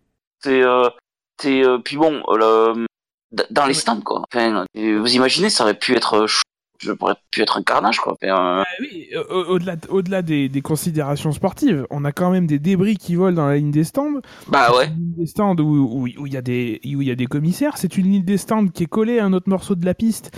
Donc si ces débris s'envolent, ils peuvent retomber de l'autre côté de la piste sur une voiture, sur le chemin d'une voiture, donc provoquer des crevaisons c'est pas possible. c'est pas possible. On est là, on est là pour faire régner... Mais après, la, la fédération est, là pour faire régner la, sécurité, et là, on encourage encore encore pas euh, la sécurité des, des, différents acteurs, notamment ceux qui sont moins protégés, parce que les, les pilotes dans, dans leur voiture sont, mine de rien, finalement, les gens contre, pour lesquels euh, c'est le moins dangereux, euh, j'ai envie de dire. Globalement, évidemment, je suis pas en train de dire que c'est une partie de plaisir de rouler à 360 km/h dans les rues de Bakou. Hein. Ah, mais par contre, dans la pit lane, c'est les pilotes sont les, les, les personnes les plus en sécurité. À 80, euh, la une F1, euh, voilà quoi. Et même à 60, parce que là c'est là c'est 60, à Monaco. Donc c'est, euh, je veux dire, protégeons les commissaires, protégeons les journalistes, les photographes, les, les, les, mécaniciens, euh, le public, euh, voilà. Et là, on ne, on ne tend pas vers vers euh, vers une, l'exigence qui, devrait être celle de, la fédération. On voilà, on n'y on on vient pas et on est obligé régulièrement de rappeler quand même le précédent. sur le, les, roues mal serrées de, de l'Allemagne 2013, on a quand même eu un caméraman qui s'est fait percuter par une roue. Euh, Dieu soit loué, il, s'en est remis, euh, je, crois. En tout cas, il, est toujours avec nous, a priori. Euh, et, ça n'a rien fait bouger. Et six ans après, on, se retrouve encore à, donner des, pénalités de 5 secondes qui, en plus, sportivement, effectivement, ne, ne pénalisent vraiment pas. Enfin, là, là, là, pour le cas, pour le coup, parce qu'on a à Monaco, vous l'avez bien dit, ça pénalise, mais ailleurs, n'aurait pas pénalisé. Donc, donc voilà, c'est c'est scandaleux. J'ai pas d'autres mots. C'est anormal et, et on attend vraiment, on, on attend vraiment qu'un accident se produise euh, pour que pour, pour, pour réagir. Le pire, je pense que c'est les déclarations d'Helmut Marko qui, derrière, sous-entend grosso modo que euh, Verstappen, il a une pénalité parce que c'est Verstappen. Euh, enfin, non, à un moment donné, c'est une pénalité qui s'applique à tout le monde. Ah oui, non, c'est, c'est, il, ressort la musique de, bah voilà, c'est parce que c'est, c'est parce que c'est Verstappen euh, qu'il est pénalisé. Enfin, non, à un moment donné, c'est pas le pilote qui est pénalisé. Il se trouve que c'est toujours l'éternel débat, mais il se trouve que c'est le pilote qui en, en souffre. Symboliquement, même si encore une fois le pilote il n'est pas tout seul le cul posé par terre, il est le cul posé dans une voiture et que euh, l'unsafe release il, vise aussi, n'oublions pas, à protéger les pilotes, c'est-à-dire que même si les pilotes sont en sécurité, euh, malgré tout le pilote il sera dans l'accident si à un moment donné il y a, il y a un accident dans la voie des stands. Donc euh, voilà le, le dissocier les deux, c'est, c'est, c'est encore une fois, moi quand je dis des gens qui disent mais pénalisons l'équipe et pénalisons pas le pilote, mais le, le unsafe release, il a un impact sportif, c'est-à-dire que là concrètement, normalement dans cet arrêt au stand, Verstappen doit sortir derrière Vettel parce qu'on ne peut pas le relâcher comme ça. Donc là on triche, à ce moment-là c'est de la tricherie, un point c'est tout, et on avantage l'écurie et le pilote.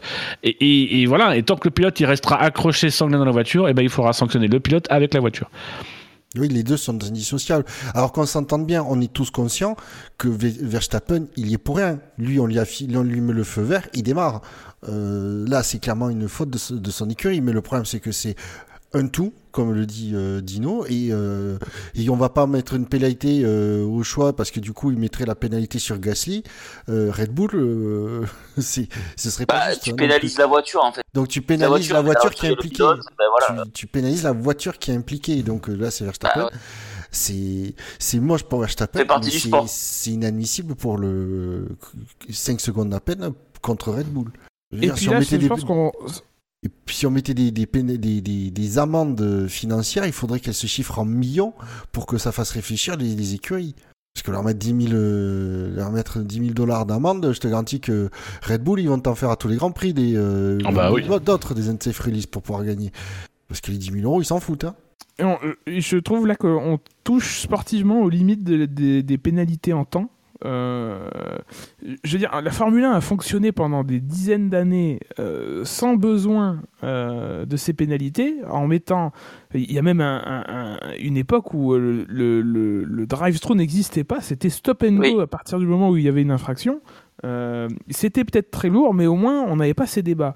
Euh, je me souviens que quand ces pénalités de 5 secondes sont arrivées, on, se réjouissait euh, effectivement d'avoir peut-être un peu plus un rapport un peu plus proche entre l'infraction et, le, et, la pénalité. Et la, pénalité.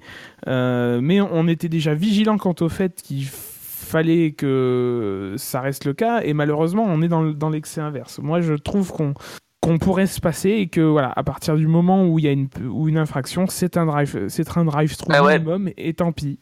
Tant. Oui, il n'y a pas d'autre moyen aujourd'hui de pénaliser efficacement une, écurie et en tout cas de manière équitable.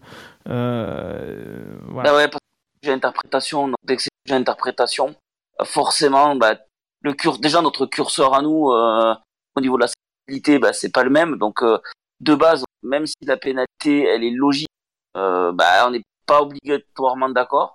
Mais quand c'est pas logique, tu vois, ça met tout le monde à cran et et là pour le coup c'est même scandaleux. Mais euh, forcément, puisque tu as une grille de pénalité et, et, que la pénalité en soi elle est elle est décrite de façon un peu vague ou un peu large plutôt, ouais plutôt large que vague. Euh, bah forcément, t'as d'interprétation et c'est et c'est frustrant. As, mais t'as d'autres sports il y a beaucoup de sports où c'est le cas. Le, le, le football euh, avec les fautes dans les surfaces, c'est la même chose. D'après de l'arbitre, alors ils ont ils rajoutent des caméras, des machins, mais au final, tu as quand même une interprétation et ça frustre. Et en fait, la Formule 1, en voulant bien faire, bah finalement euh, a ouvert la porte à des qui se disent ah ça vaut le... bah tu sais quoi? Ça vaut le coup, vous pouvez la tenter et si on prend 5 secondes on s'en sortira bien après euh, le, le, règlement le permet c'est pas joli mais ils le font dans un sens, euh, bien, joué, entre guillemets. Hein. Dans un sens, c'est bien joué. Dans ce cas-là, je pense qu'il n'y a pas une volonté absolue de, de tenter, etc. Je pense que c'est dans la précipitation, effectivement. Ils, ah oui. Ils n'ont pas, ils ont pas correctement surveillé les qu'il y a des voitures qui arrivaient. Euh... Oui, c'est sûr. Mais si tu as un drive-through de la place du seconde, mais... faut t'assurer qu'il le vérifie. Exactement, c'est ah ça le but. C'est que si tu mets, comme tu dis, si tu leur mets un drive-through, à euh, d'ailleurs que ce soit à Monaco ou que n'importe où ailleurs, euh, les, du coup, les procédures, ils vont modifier leur procédure pour mieux s'assurer de ne pas se, refaire rigoler. C'est. C'est exactement le même système qu'en football. Le penalty à chaque fois dans la surface, puis au bout d'un moment, tu n'auras plus de faute. Mais le problème, c'est que pour prendre la décision, bah, super dur et c'est super lourd. Euh, la Formule 1, le jour où ils reviendront au drive-through direct, à mon avis, euh, peut-être plus là. Hein. C'est un peu bourrin, quoi. Oui, donc, et euh, Bottas, du coup, pour revenir sur lui, quand même, dans l'histoire, c'est que du, ben, ben Verstappen, bah, il se fait avoir. le TAS, le TAS, c'est-à-dire qu'il, ça arrive au fait que, quand même, euh, la Red Bull touche la, la, la, Mercedes, et que la Mercedes, elle, ne peut pas aller plus à droite, puisqu'elle touche le mur. C'est comme ça, d'ailleurs, qu'il crève, c'est en touchant le mur. Donc c'est que c'est pas qu'il a pas voulu laisser de la place, mais à un moment donné aussi, il fait sa course, il a pas pilé pour laisser passer euh, Verstappen. Oui, surtout il, arrive, il est lancé, il est lancé au. Et il a pas la Ferrari derrière? il a la Ferrari derrière. Donc, il peut même euh, pas piler en fait. Bah si, après il peut piler, il Vettel derrière de, ouais, éventuellement de piler, mais il a normalement il a pas à piler dans ce cas-là. C'est vraiment Verstappen qui a. Alors Verstappen qui dans ses déclarations après la course me dit dit qu'il n'a pas vu Bottas. Moi, ça, j'y crois pas. Comme j'ai dit, j'y crois pas une seconde. Parce qu'on voit que quand il sort, il va pas tout de suite, il va pas chercher à aller tout de suite sur la voie de, de on va dire, de, de, circulation. Il y va très doucement. On voit qu'il essaye de se, d'inciter Bottas à lever le pied. Le problème, c'est qu'on est à Monaco et que la voie des stands est très très étroite et ça passe euh, pas loin des mécanos qui, qui sont en train de, d'être sur, d'attendre ou d'être sur une autre voiture euh, un peu plus loin sur, dans la pit lane. C'est. Ah, c'est chaud. C'est hyper chaud. Il y a Fab sur le chat qui nous, qui nous donne la décision des, des commissaires et ce qui, ce, qui, qui en ressort est très intéressant. Je vais essayer de vous la traduire un peu euh, vite fait. La voiture 33 a été relâchée alors que la voiture 77 euh, s'engageait dans la voie rapide. Euh, les commissaires ont noté que la localisation euh, de la voiture 77 euh, était, était très proche de la voiture 33 et que du coup, qu'il y avait effectivement une, une euh, un unsafe release, euh, voilà. Cependant, la voiture 33 euh, a touché la voiture 77 alors qu'elle allait vers la voie, la voie rapide et s'est mise devant, enfin, et s'est retrouvée devant, ce qui lui a donné un avantage sportif. Donc, en fait, ce que dit Fab, c'est que dans la sanction, en fait, il ne sanctionne pas que le unsafe release, il sanctionne à la fois le unsafe release plus l'avantage sportif euh, d'avoir doublé dans les stands en quelque sorte euh, d'avoir tassé euh, Bottas et surtout ils, ils, reconnaissent que ça lui a donné un avantage sportif. Donc ce que dit Fab et il a raison, c'est que du coup en fait ça diminue encore plus la sanction. 5 secondes, ouais, c'est clair. On est sur un unsafe release 5, 5 secondes, ok. Sur d'autres cas ça, ça, a souvent été euh, été puni comme ça. Mais là en fait quand tu lis la décision des commissaires, c'est pas uniquement un unsafe release, c'est un unsafe release plus un gain euh, plus plus un, un contact dans la voie des cendres qui est pénalisé au, total pour 5 secondes. Et effectivement, Verstappen n'est pas vraiment apprécié des commissaires. Bah oui, non. c'est plutôt l'impression qu'il y a en, général, non? Les parce que bon, Red Bull, euh, c'est parce que Verstappen. Mais bon, moi personnellement, j'ai plutôt l'impression que Verstappen il passe régulièrement à travers les gouttes. C'est moi ou vous avez la même impression? Désolé, je t'ai bloqué sur le jeu de mots de Nico Neko F1 qui dit que euh, Max a été euh, pénalisé d'avoir Bottas et Valtteri dans le mieux. Pardon. Ça, c'est.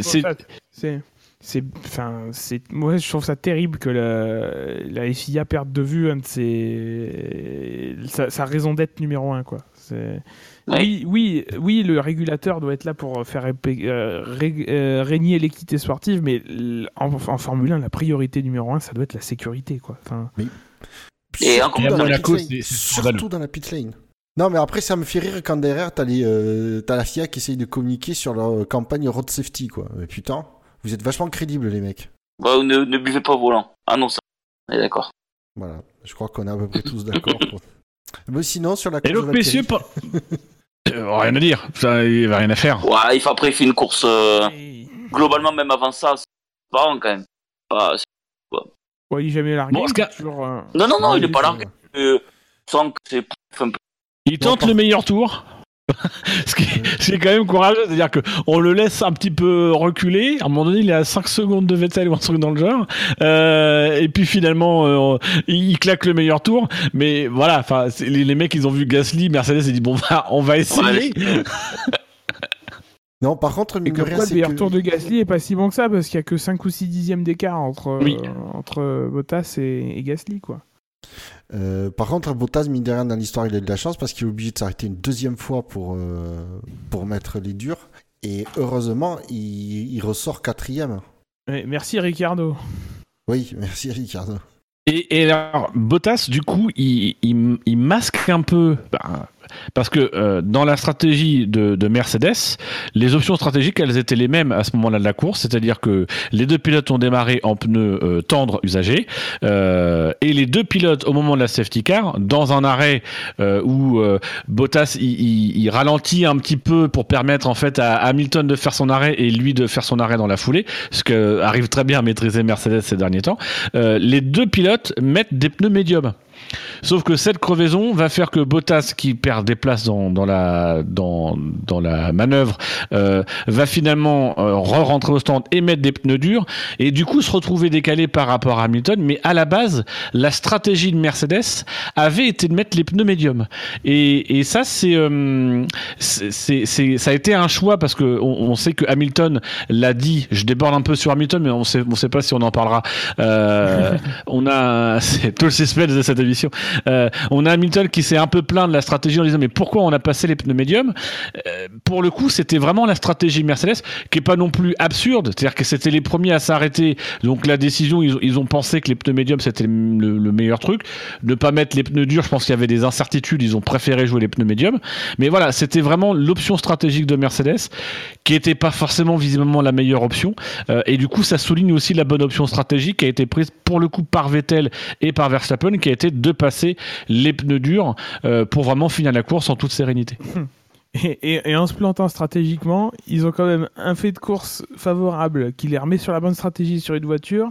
Et la deuxième stratégie réussit à quand même appliquer la, la mauvaise stratégie et à gagner la course. Voilà. Non, je t'ai plus, quoi. Comme quoi. C'est-à-dire que quand, même quand Mercedes se foire dans les stratégies, il gagne. Et que, mine de rien, Alors, mais sans, sans Verstappen, je pense que c'était un nouveau doublé Mercedes. Ah oui, oui. oui. Ah bah, très clairement. Et oui, et oui, et oui. Clairement, oui. Après, peut-être que Verstappen aurait plus de facilité sur Bottas. Vu que Bottas, Ah. c'est pas très bon. Euh, Ah, Bottas, euh, ça c'est bien connu. Tu sais, à Monaco, il suffit juste de freiner. au- en arrivant à la chicane, à la sortie du tunnel, il suffit de freiner au milieu. euh, L'autre mec derrière, il peut pas faire grand-chose. hein. Mais oui, regarde, Hamilton le fait au tour 76. Messieurs, il y a un gros suspense, euh, voilà, qui ne sont pas résolu, c'est qui est, est dans le quintet plus. euh, voilà, pour le moment, on n'a que Alexander Albon, donc euh, voilà. euh, je nous donne encore deux chances. euh, on tire encore deux numéros pour essayer de trouver d'autres personnes du quintet plus. On a tellement fait le quintet mou, le quintet moins qu'on devrait finir par tomber à un moment donné sur des gens du quintet plus. Euh, et donc, du coup, je crois que c'est toi, Bûcheur, qui doit donner un numéro. Alors, je vais dire le 19. Tu es sûr de ton numéro? Oui. Oh non, elle fait pas Martin. durer. Il est Tu- tu- 23h15. tu veux pas- Tu veux pas un autre numéro? Non, fais pas tu chier, encore, tu peux encore changer. Bon, bah.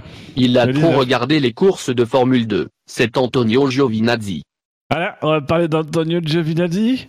Euh, voilà. Ouais, le seul, il a fait qu'un seul fait de course, c'est quand euh, il essaye de doubler Kubica, mais ça passe pas. il, le- il le pousse un peu, il prend 10 secondes pour ça. Euh, voilà. Next. Alors Giovinazzi, hein, 0 points positifs, 363 points négatifs. C'est meilleur que Lance Stroll, euh, mais c'est quand même euh, euh, deuxième du quintet moins. Euh, voilà, 19e de notre classement au total, donc euh, voilà, c'est Ah oui, pas terrible. On a tout le quintet moins, du coup, non? Et du coup, on a non, il nous en manque un dans le quintet moins. Ah, j'espère qu'on va tomber sur On lui. compte sur toi, Floyd. Carlos Carlos Allez Floyd. euh, Je vous le numéro qu'il y avait. Alors le 4, le 9, le 10, le 11, le 15, le 16 ou le 18 Non, euh, le Attends, 11. j'ai pas noté, j'ai pas fait mon loto. Euh, Keane Allez, le 11. C'est ça Le qui- 11. Sans mon Carlos. Allez, le 11. Mon petit Carlito. euh, mon petit Ah, Carlito. C'est la dernière chance là? C'est la dernière chance. Aïe aïe aïe aïe aïe aïe aïe. Il a brillé dans la jungle de Monaco. Georges Russell. Georges. Ah bah voilà le dernier du On est vraiment très poissard ce soir. Ah.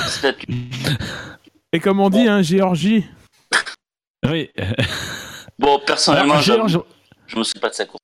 Georges Russell, euh, soi- 71 points positifs, 7 points négatifs, c'est dans le quintet mou, c'est 9ème. Euh, voilà, Euh, contrairement à son coéquipier Robert Kubica qui est dans le quintet moins.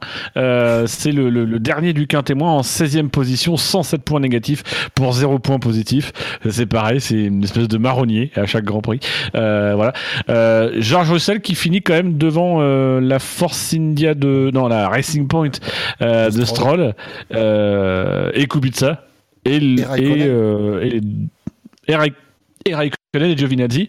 Donc euh, quand même belle performance de Georges Russell euh, sur euh, sur Monaco. Next. Euh, bah non, bah non. Et, et- Russell qui est à la relance donc euh, est plus rapide que les leaders. Alors il, il est derrière Hülkenberg euh, en, dix- en 17 18 euh, ah non c'est les tours. Euh, en faute peloton mais il est plus rapide que les leaders qui, sont en mode économie. Mais du coup il revient sur tout le peloton euh, mené par Lando Norris. Euh, il, colle à ce peloton et il, fait quoi comme stratégie? Et oui, il fait toute la fin de course en, dur. Donc non, c'est une bonne course. C'est une bonne course avec un matériel en plus qui historiquement est pas adapté au petit circuit. Euh, donc non, non, de- il y a du positif. Mais il est bon, il a une bonne mentalité aussi, je trouve. hein. Tu me diras, en ce moment, il peut avoir qu'une bonne mentalité. hein. Il faut, il faut avoir une bonne mentalité chez Williams. Ça, hein. Mais euh, voilà. Et donc, messieurs, chez euh, Ferrari du coup. Euh, mais peut-être. Euh, mais je ne sais pas à la place de qui. Euh, ah, tu me diras si Leclerc il part. Enfin, si Leclerc il part. Euh, messieurs, je vais quand même vous donner le résultat du quintet plus ou du quintet moins.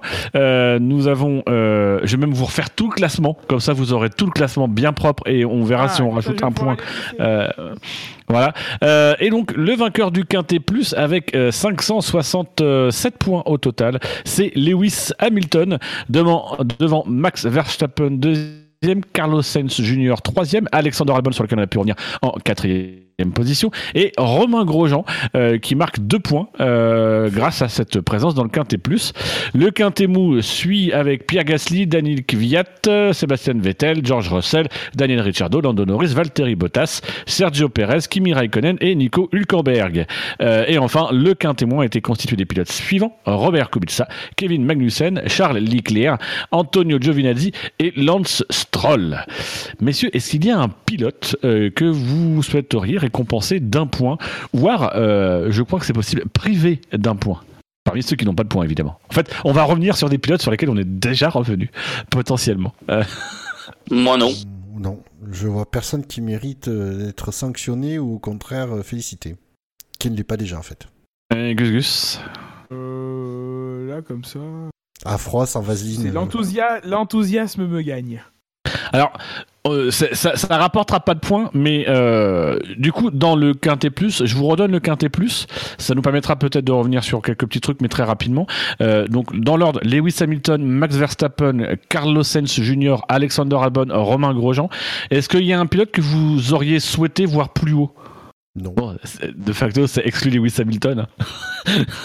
qu'on peut difficilement mettre plus haut que premier, mais non, non. Je sais que Scani voudrait qu'on mette moins un à, Carl Sainz, mais faut pas pousser. Même moi, je. non, c'est un quintet plus qui vous semble bien, bien, bien mérité. Ouais. Ouais, ouais, ouais. Oui, bon, à part ma réserve sur euh, Alexander Albon, qui est au demeurant très sympathique, effectivement, euh, bon.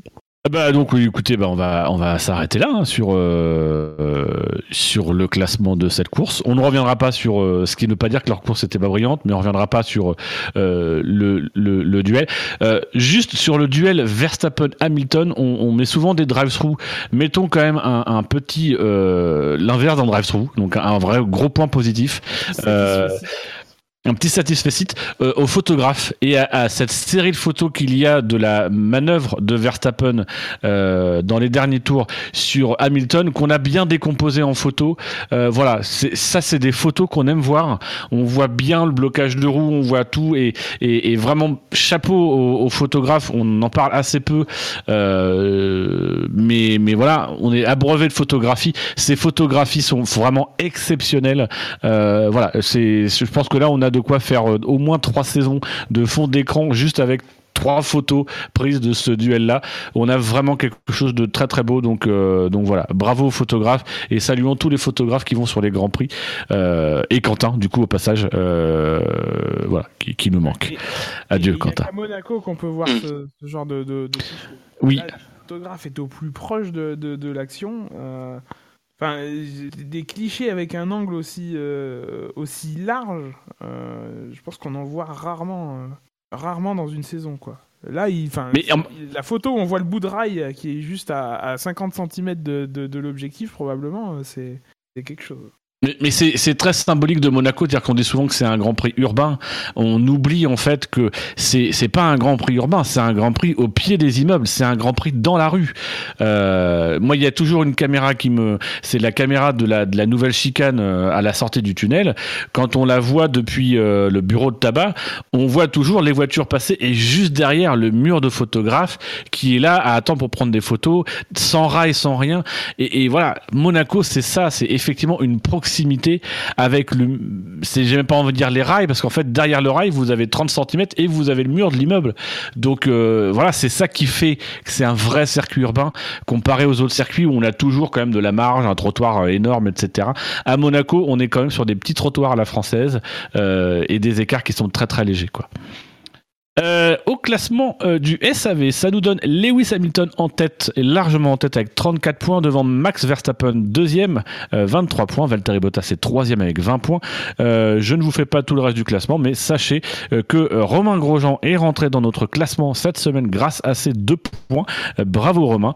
Et que attendent toujours dans la coulisse Pierre Gasly, George Russell, Sébastien Vettel, qui était... Quoi? Sébastien Vettel n'a pas eu de points? Robert Kubica et Antonio Giovinazzi ainsi que Lance Stroll. Euh, voilà, mais combien de points à Charles Leclerc? 8 points. Oh bon, ça va, je, peux digérer. Euh, au classement constructeur du SAV, euh, Mercedes est largement en tête avec 54 points, devant à Red Bull et, McLaren loin derrière. Red Bull 23 points, McLaren 13 points et Toro Rosso 12 points. N'ont pas marqué de points pour moi, bah, l'écurie Williams dans ce classement-là.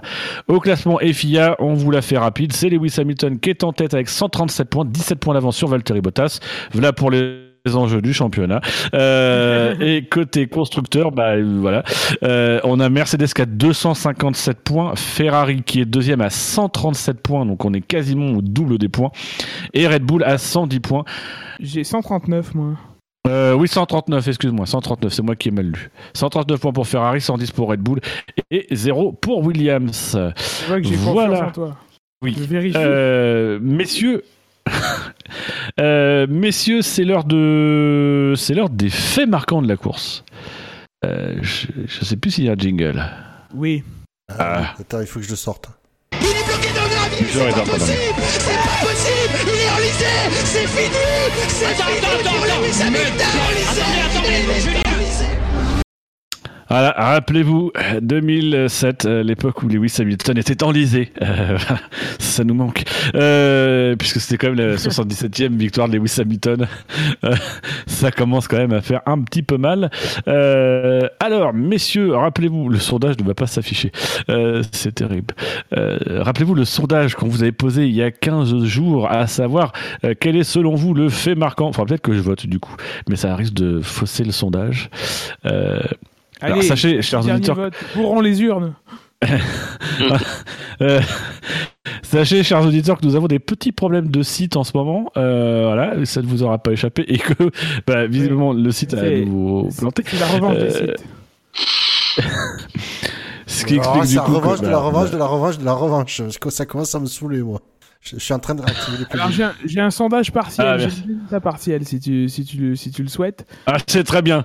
C'est comme pendant les cours, c'est-à-dire qu'on ne t'oriente pas du tout, hein, on te donne le sondage partiel du driver of the day, qui est le sondage définitif en fait, ah, mais partiel. C'est comme les, sorties, les sondages sortis des urnes. Tu l'as pas? Du coup, Alors, ça n'a pas chargé? Si, si, j'ai réactivé. Ah oui, ça y est, je l'ai. Merci Buffer, tu es notre sauveur. Euh, donc, quel était selon vous le fait marquant du Grand Prix d'Espagne 2019 Vous avez été 123 à voter, on vous en remercie, comme on remercie tous ceux ah qui ont contribué à faire cette émission une réussite, parce que c'était une réussite. Euh, est arrivé en dernière position avec 7 votes pour 6% des voix. La moustache de Zetch porte chance à Mercedes, la barbe pour Ferrari, point de suspension. En troisième position, Romain, keep calm and enjoy your point, 7% pour 8 votes. Euh, avec 32 votes et 26% en deuxième position, c'était Barcelone, autant en Zandvoort le vent. C'était très bon ça. Et enfin, euh, large vainqueur avec 62% des voix pour 76 votes. Bel hommage euh, d'ailleurs à Niki Loda. c'était Ferrari, la branlée espagnole. Je précise que c'est le nombre de votes hein, qui est le bel hommage pour Niki Loda. Euh, voilà. Même si, petite victoire pour Ferrari, Nick Loda sera enterré avec une combinaison Ferrari euh, dans le cube McLaren. Il nous en faut peu. Euh, voilà, donc je ne sais plus qui avait, qui avait fait cette proposition. Ferrari, d'abord les Espagnols Ouais. C'est une personne de, talent incroyable, incommensurable, d'origine portugaise. ah, on n'a pas ça dans le stock. fait la dernière émission c'est pas Elder la dernière. Elder, il est plus dans le SAV. Non, avec des cheveux, j'ai des. Ah, ça, on n'a pas en stock. Donc c'est toi, Gus Gus Oui, c'est moi.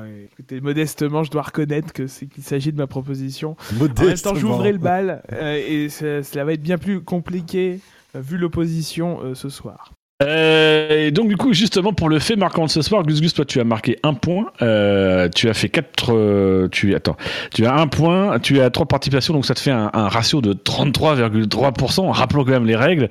Moi j'ai une participation et une victoire.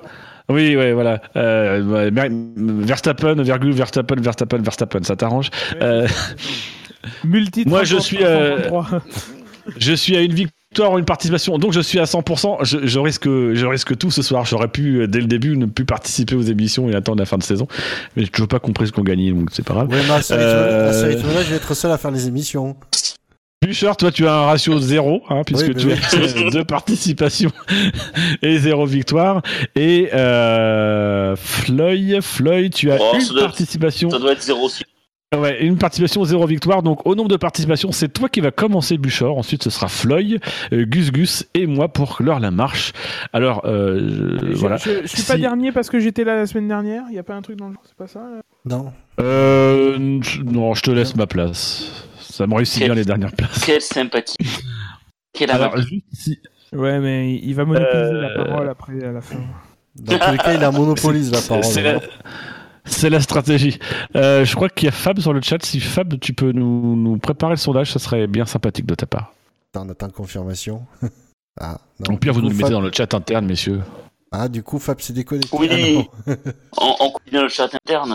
Euh, mais- Euh, Donc, à moi de Alors. Bûcher. Euh, Qu'est-ce que je vais dire? J'hésite entre deux trucs, mais euh... je vais dire Hamilton, deux points. Euh... et Une victoire sur la corde des pneus. Je sais pas pourquoi je sens que ça va être très pauvre ce soir. Mais ce n'est pas un jugement de valeur. Euh... J'attends de voir ce que tu as proposé. Ça vaut pas grand chose. Floyd, Alors, moi, j'avais préparé un petit truc. de faire sondage. Euh, je vais le copier dans le. J'ai préparé une, une, une citation de Jeff Tuch à propos de, à propos de Ferrari, qu'on est à Monaco. Aujourd'hui, t'es un boudin, mais grâce à Jeff, tu peux devenir canon. Jeff Tuch, à propos de Ferrari. C'est- long quand même. Oui, mais je te l'ai copié, t'en fais pas. Tu verras, il y a tout ce que je t'ai dit, il y a pas tout dedans. Et la ponctuation et tout? Oui, j'étais tout mis dedans. Tout mis. J'ai mis dans le chat. Euh, quand tu dis quand tu dis ça, c'est quand même un petit peu. euh, Oui, c'était bizarre. je l'ai senti. Je, je l'ai- senti quand je l'ai dit. C'était trop tard si tu veux m'arrêter, mais je l'ai senti. je, je partage euh, les coulisses. Euh, Floyd a donc euh, mis sa citation. Aujourd'hui, t'es un boudin, mais grâce à Jeff Tuch, tu, de- tu peux devenir un canon. Jeff Tuch à propos de Ferrari. Et la réaction de Fab, oula Ouais, C'est c'est un long. bon place. Nice. Gus Gus Euh, euh, hum, Ah, il a calé. le prince Charles a encore du chemin à parcourir pour euh, atteindre le trône. Ah, attends, il faut que je le tourne bien ça. Le prince Charles. Euh, le prince Charles. Le prince Charles a encore du chemin à faire pour être prophète en son pays. Alors. Le truc négatif sur la Charles Leclerc, je te dis tout de suite, ça va pas, ça va pas gagner dans le fait marquant. J'en ai rien à branler. Non, parce qu'on me critique, mais. euh, C'est un fait marquant. Et donc là, on l'entend pas, mais il y a Dino qui est en train de ramer pour, euh, pour trouver son fait marquant. Euh, oui. Tiens, comme je te connais. Euh, euh, euh, ça ne veut rien dire, mais attention, faut parler un peu anglais, mais c'est et soudain, virgule, Verstappen. c'est à la fois pour viser un petit peu les stands et puis surtout la, la manœuvre euh, que j'ai beaucoup aimé moi, la tentative de dépassement qui servait à rien. Mais voilà.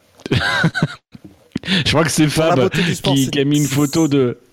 De Je crois que c'est Fab qui a mis une photo sur Twitter de, vue de vue de Vettel sur la manœuvre et qui dit voilà là tu serais dans F1 2018 tu saurais que t'as la course gagnée quoi. Fab, il a que ça à faire de mettre des photos. façon. Vous avez vu son portfolio de la F4 euh, Est allemande, c'était incroyable.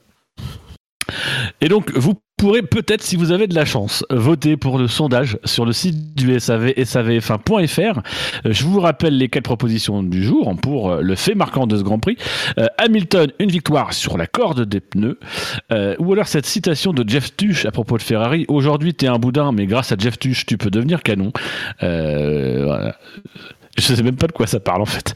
Euh, ou alors, le prince Charles a encore du chemin. Williams. Ah peut-être effectivement. Euh, la proposition de Gus Gus c'était le prince Charles a encore du chemin à faire pour être prophète en son pays. Et enfin, euh, et soudain, Verstappen. Euh, voilà. Il y a aussi mais mange tes grands morts Gus Gus, mais ça c'est une proposition interne. Euh, Non, voilà. non, mais c'est- Et on c'est- ne déballera pas tout. C'est c'est très bien. J'ai, je pense que j'ai une chance raisonnable de gagner. On dirait, les déclarations d'avant-course de toutes les écuries, oui. Nous sommes raisonnablement optimistes. Hein ça, te rappelle pas Non, j'ai pas dit que j'étais euh, raisonnablement optimiste. J'ai dit que sont, mes chasses, pour une fois, elles sont quand même plus, bien supérieures à zéro. Alors, est-ce que si tu, se situe entre 1 et 60%, ça, j'en sais rien, mais... en fait, Bouchard, c'est le Barrichello du SAV. et, euh, et tu retires de la tout de suite ce que tu viens de dire. Tu ne compares pas à Barrichello. Non. Et sur l'échelle de la danse, où te situes-tu? Oh Donc en tout cas, merci à Fab et merci globalement à tous les coulisses, euh, voilà, à tous les gars du SAV qui font vivre le site et, voilà, qui de temps en temps le détruisent, même si je pense que là c'est la faute de la personne. Euh, c'est un peu la faute de Jackie.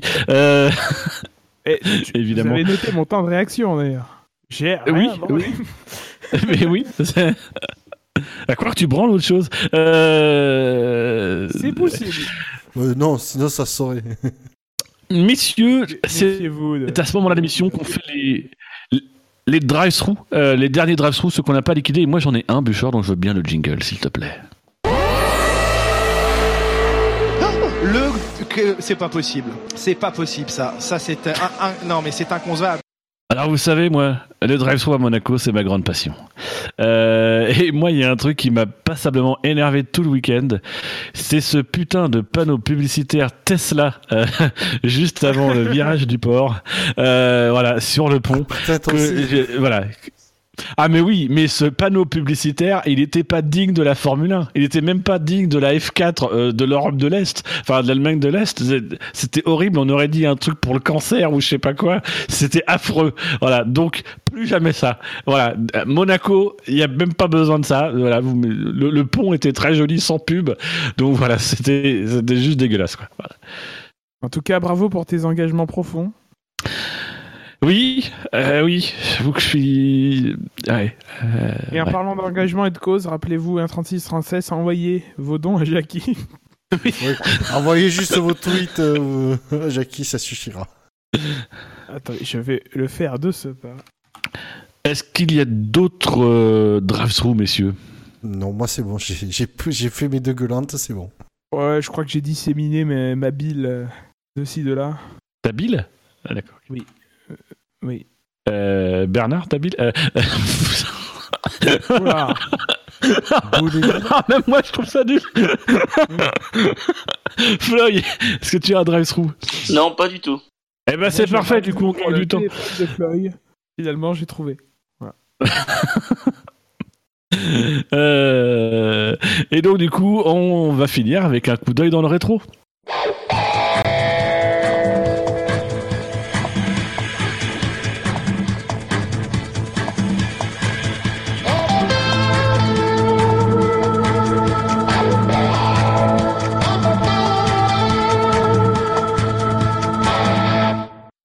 Messieurs, dimanche, nous étions le 26 mai, c'était les élections européennes. Euh, voilà, ça s'arrêtera là.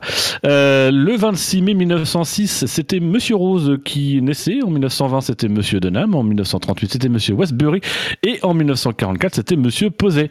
Euh, voilà. Monsieur Rose, le, père de Mademoiselle Rose, la, meurtrière du, du Cluedo? Euh, oui, euh, à peu près. Euh, en ascendant. On a Dieu que pour le colonel Moutarde. Excusez-moi, euh, il y avait le professeur Violet euh, qui. voilà. Enchaîne. Et sinon, un lien de parenté avec Pamela Rose, celle qui s'est fait tuer Oui, voilà. Oui, aussi, ça marche aussi. Saluons l'effort de Bûcher. Bravo Bûcher. C'est bien. Tu essayes de, tu, tu essayes d'encourager Gus Gus et en même temps, voilà, ça, on sent cette synergie d'équipe et ça c'est beau. Je trouve que ça c'est beau dans mm. l'équipe. Voilà, euh, merci messieurs, à chaque fois ça m'émue. Euh, au niveau des décès, euh, en 2011, c'était euh, notre ami euh, Rodney Peacock qui décédait. En 2001, c'était Vittorio Bambrilla. en 1974, c'était Silvio Moser. En 1969, je, remonte parce que voilà, il y a Paul Hawkins. Mais surtout, en 1955, c'était Alberto Ascari qui décédait des suites de son accident, donc quelques jours après à Monza, lors d'essais privés. voilà, Alberto Qu'on ne présente plus. Euh, donc du coup, je vais pas du tout faire un, quiz euh, sur Alberto Ascari, je vous rassure ce soir. par contre, on va regarder du côté des Grands Prix. Évidemment, un 26 mai en Formule 1, des Grands Prix, on y a eu, et c'était quasiment exclusivement que les Grands Prix de Monaco. Monaco 63, Monaco 68, Monaco 74, Monaco 2002, Monaco 2013 et Monaco 2019. Donc, il y a eu un autre Grand Prix, c'était le Grand Prix des Pays-Bas en 1958. Et donc, messieurs, euh, rien à voir. il va nous poser des trucs qui n'ont rien à voir avec 58. Euh, non, très sincèrement, le coup d'œil dans le rétro va être, euh, va être euh, très simple. J'ai pensé vous faire, vous demander en fait la liste des pilotes qui avaient participé au Grand Prix de Monaco 1974, puisque c'est le Grand Prix de Monaco. il y en a participé à plusieurs, mais c'est un des Grands Prix de Monaco, mais en tout cas celui qui s'est passé un 26 mai, auquel a participé Niki Loda. mais finalement, vu l'heure avancée qu'il est, vu les impératifs horaires de chacun demain matin. Euh, je vais plutôt me tourner vers le Grand Prix des Pays-Bas 1958. Euh, voilà, et vous demandez simplement, messieurs. Quel Connard. de me donner. Alors, vous allez avoir droit à, deux droits, deux, deux droits à l'erreur chacun. deux droits à l'erreur. Euh, voilà. Ou deux doigts à l'erreur. C'est-à-dire que dès qu'il y a une erreur, je vous mets deux doigts. Euh, vivement le SAV des endives à la fin de l'année. Donc vous avez le droit à deux doigts à l'erreur. Euh, voilà, ce qui fait que pour une main, bah, vous avez le droit à un peu plus de deux droits à l'erreur. Pour deux doigts à l'erreur, si vous suivez bien. Euh, je vais vous demander, messieurs, de me donner. Moi non plus. C'est à quel moment qu'on se prend un point dans le bah quand tu quand tu fais deux erreurs et demie, du coup là t'as deux doigts à l'erreur, donc ça fait ça fait cinq doigts. Euh, donc le Grand Prix des Pays-Bas 1958, je vais vous demander messieurs de me donner euh, un pilote ayant participé à ce Grand Prix, donc en 1958, je vous rappelle, c'était aux Pays-Bas. Euh, voilà. Et on va commencer euh, par celui qui est le plus intelligent euh, ah, après tous les autres membres du SAV. voilà. donc Buchor, c'est à nouveau toi qui va commencer. On va faire dans le dégressif. Ah oui, bah oui, c'est pour ça que je, passe. Dire Fangio. Tu dis Fangio mais non. Alors, c'est un peu tard peut-être. Euh, non. Euh, ouais, 58, c'est un peu tard. Euh, ce n'est pas Fangio qui s'est arrêté, je crois, enfin qui, s'est arrêté en plusieurs fois. Mais en tout cas, c'est pas Fangio. Non, c'est 57, je crois. Celui qui s'est arrêté en plusieurs fois, c'était Gilles Villeneuve. oui. Ça marche aussi pour Senna et aujourd'hui pour Schumacher. on sait pas. Tout à fait. Mais non, c'est n'importe quoi, c'est Schumacher est toujours entier. Ah mais. Alors Buffer, ça fait. Ah, il est entier. Il y a un documentaire qui va sortir sur Schumacher avec l'autorisation de la famille. Oh. Voilà. Voilà, il y a au moins des bonnes infos dans cette émission. non, il faut dire, il y a au moins des infos dans cette émission. Bouchard, tu as le droit à deux doigts pour le moment. Euh... euh, ensuite, Floyd. Euh, alors moi j'en ai un en tête, c'est Jack Brabham. Je pense que dans les années 50, il est toujours. Euh, effectivement, Jack Brabham, 1958 au Grand Prix du Pays-Bas. Il termine même huitième de ce Grand Prix, euh, mais à deux tours du vainqueur. Il faut dire quand même que les trois premiers, euh, il y avait que les trois premiers qui avaient fini dans le tour. Euh, voilà, d'une course qui avait été disputée en 2 h 4 minutes et 49 secondes. Cette information est inutile, mais permet de meubler un peu la suite de l'émission. Donc Jack Brabham, pour le moment, tu es toujours en, en lice pour le titre de Chiron fort de cette émission. Gus Gus. Bravo. bravo. Stirling Moss. Sterling Moss, euh, voilà, monsieur deuxième place. Et eh ben Sterling Moss, ce n'est autre que le vainqueur de ce Grand Prix, euh, voilà, qui je le rappelle, s'est disputé en 2 h 4 minutes 49 secondes et 2 euh, dixièmes, voilà, à une vitesse moyenne de 151,166 km par heure et a permis de remporter à son vainqueur donc 9 points en championnat. la question c'est est-ce que ça a suffi? On n'en sait rien puisqu'on ne s'intéresse pas à la vision globale. Bûcher, on revient vers toi pour deux doigts. Euh, mm, mm. Un autre pilote, s'il te plaît, Bûcher. Rubens Barrichello. Vous comprendrez, ah. qu'elle est quand même. Ma proposition est à double sens, c'est que un, je me fous de, la gueule de, l'âge de Barrichello, et deux, comme je suis très nul dans l'histoire de la F1 et particulièrement sur les années 40, 50 et 60 et que j'en ai un peu rien à battre du jeu. voilà, je propose une réponse absurde. Donc tu peux me mettre deux doigts de plus. Du coup, Heureusement ah d'accord. Alors en plus intelligent au plus con. Hein. Alors j'ai oublié, j'ai oublié, excusez-moi, j'ai oublié une règle parce qu'en fait, euh, comme Bouchard, tu es du club 153, toi du coup c'est 10 doigts à l'erreur que tu as le droit. Donc en fait, Oh, euh, c'est abusé. Voilà. Bah, moi, j'attends- un peu les choses. Moi, j'attends qu'on passe au fils, Ah. carrément. tu sais. Il est 23h46. je travaille, Floyd. je me lève à 7 heures. J'en ai un deuxième et après m'en demandez pas plus. Pas bien. Euh, Graham, Graham Hill, euh, alors Graham Hill, euh, si tu Ouais, étais sur la pas. ligne d'arrivée, Graham Hill, si tu étais sur la ligne d'arrivée, bah tu ne l'as pas vu, euh, Ah, mais parce qu'il a abandonné hein, sur une Ah, case du ouais. jaune culasse, du jaune culasse euh, au 41e tour, information complètement euh, utile, mais mais un petit peu hors contexte. Donc Graham Hill, ça compte. Donc pour le moment, tu n'as pas de doigt euh. Euh, Gus Gus. Euh, je vais me rabattre sur Mike Hawthorne. Tu te rabats sur Mike Hawthorne et sache que ça aurait pu te valoir euh, 2,5 secondes selon la FIA aujourd'hui. Euh, voilà. euh, et en plus, si t'as ton écurie, Oui. voilà. Enfin bref. Euh, voilà. J'avais le normalement j'ai le droit.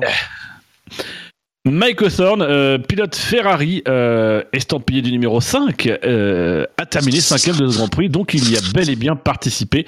Euh, bonne réponse de Gus Gus, pas de doigt à l'erreur pour toi. Buchor, tu as 4 doigts à l'erreur sur 10. Euh, Peux-tu nous proposer un nom de pilote? Charles Leclerc. Mais je vais, je vais faire ça Charles tout- Leclerc. Je vais faire ça.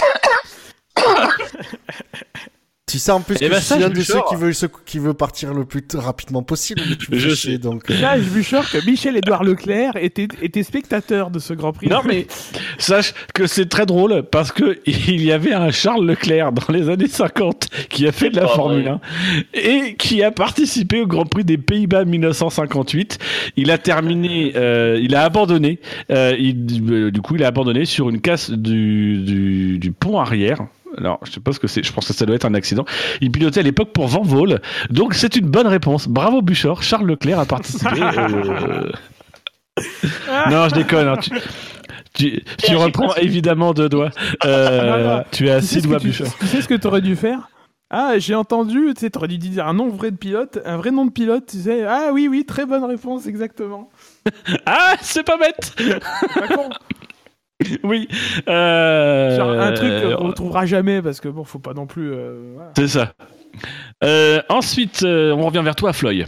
Ouais, là. Bon, ah, Non, je Alors, pense. je n'ai pas, j'en ai- Ouais, j'ai ça pas, coupe j'ai là, pas entendu ta proposition. De quoi? J'ai pas entendu ta proposition, Floyd. J- j'en ai plus. C'est plus. Eh ben, je sais pas. Balance un nom au hasard. Fais Un comme pilote moi. des années 50. Cherche Balance pas ton balance un nom récent euh, qu'on abrège, quoi. Ben non, c'est de trouver un. Oh putain. Il y avait pas des Français à l'époque là euh, Il y avait des Français. Il y avait un Français notamment. euh, Ah, j'ai 50. une idée.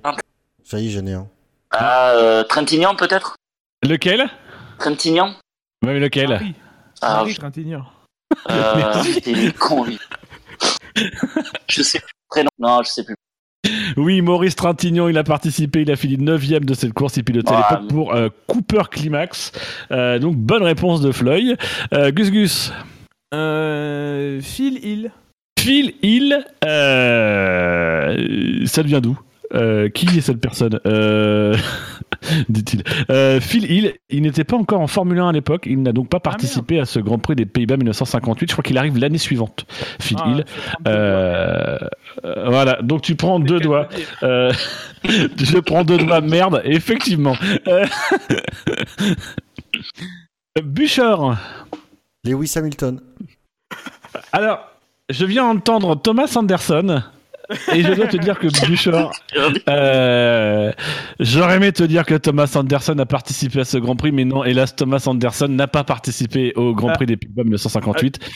Je me permets d'objecter et j'ai entendu Thomas Edison, moi, personnellement. Euh, oui aussi, euh, mais non plus, il n'a pas non plus participé. Euh, voilà, il avait pas la j'ai pas lumière dit à Et donc du coup, malheureusement, euh, Bouchard, tu es à 10 doigts. Euh, voilà. Donc euh, tu es tu es éliminé. Euh, voilà. Même si Oh, je sache que ça me hein. tente de te repêcher, mais tu es éliminé. Euh, ça va donc se jouer entre Floyd qui a Alors, 0 doigt et Dino, je te dis tout de suite. qui est si à tu- 2 doigts. Si tu me, si tu me, rep- je- euh, si tu me repêches, je coupe vos micros, je conclue l'émission et j'arrête. hein. Non, t'inquiète. Si tu me connais, je vais Ah, le Floyd. faire. hein. Cet homme rallonge les émissions inutilement, c'est incroyable. Euh, Floyd. Ouais, je vais en dire un euh, qu'on connaît, mais pas sûr de la date. Euh, euh, Dan Gurney. Mais euh, au pire, Dan Gurney, eh ben, Dan Gurney te rapporte deux doigts euh, puisqu'il n'a pas Ah. participé à ce Grand Prix. Euh, Gus Ah, Gus. ça fait pas mal. J'ai eu trois fois de la chance. Voilà. Euh, John Surtees? Tu proposes John Surtees, euh, et ce n'est pas bête, sache-le, ce n'est pas bête. John Surtees, effectivement, champion du monde de Formule 1, euh, mais qui euh, ne disputait pas le Grand Prix des Pays-Bas en 1958. Ça te fait à nouveau deux doigts. Euh, plus qu'un doigt, Gus Gus, et, et, et tu auras perdu. Tu l'auras dans le cul, si tu puis me permettre. Floyd J'espère Ah, avoir euh, la main. J'espère plus avoir la main, du coup. Et encore au pif, euh, pareil, années-là, je suis sûr. Euh, Bruce McLaren. Euh, Bruce Ah, McLaren. Euh.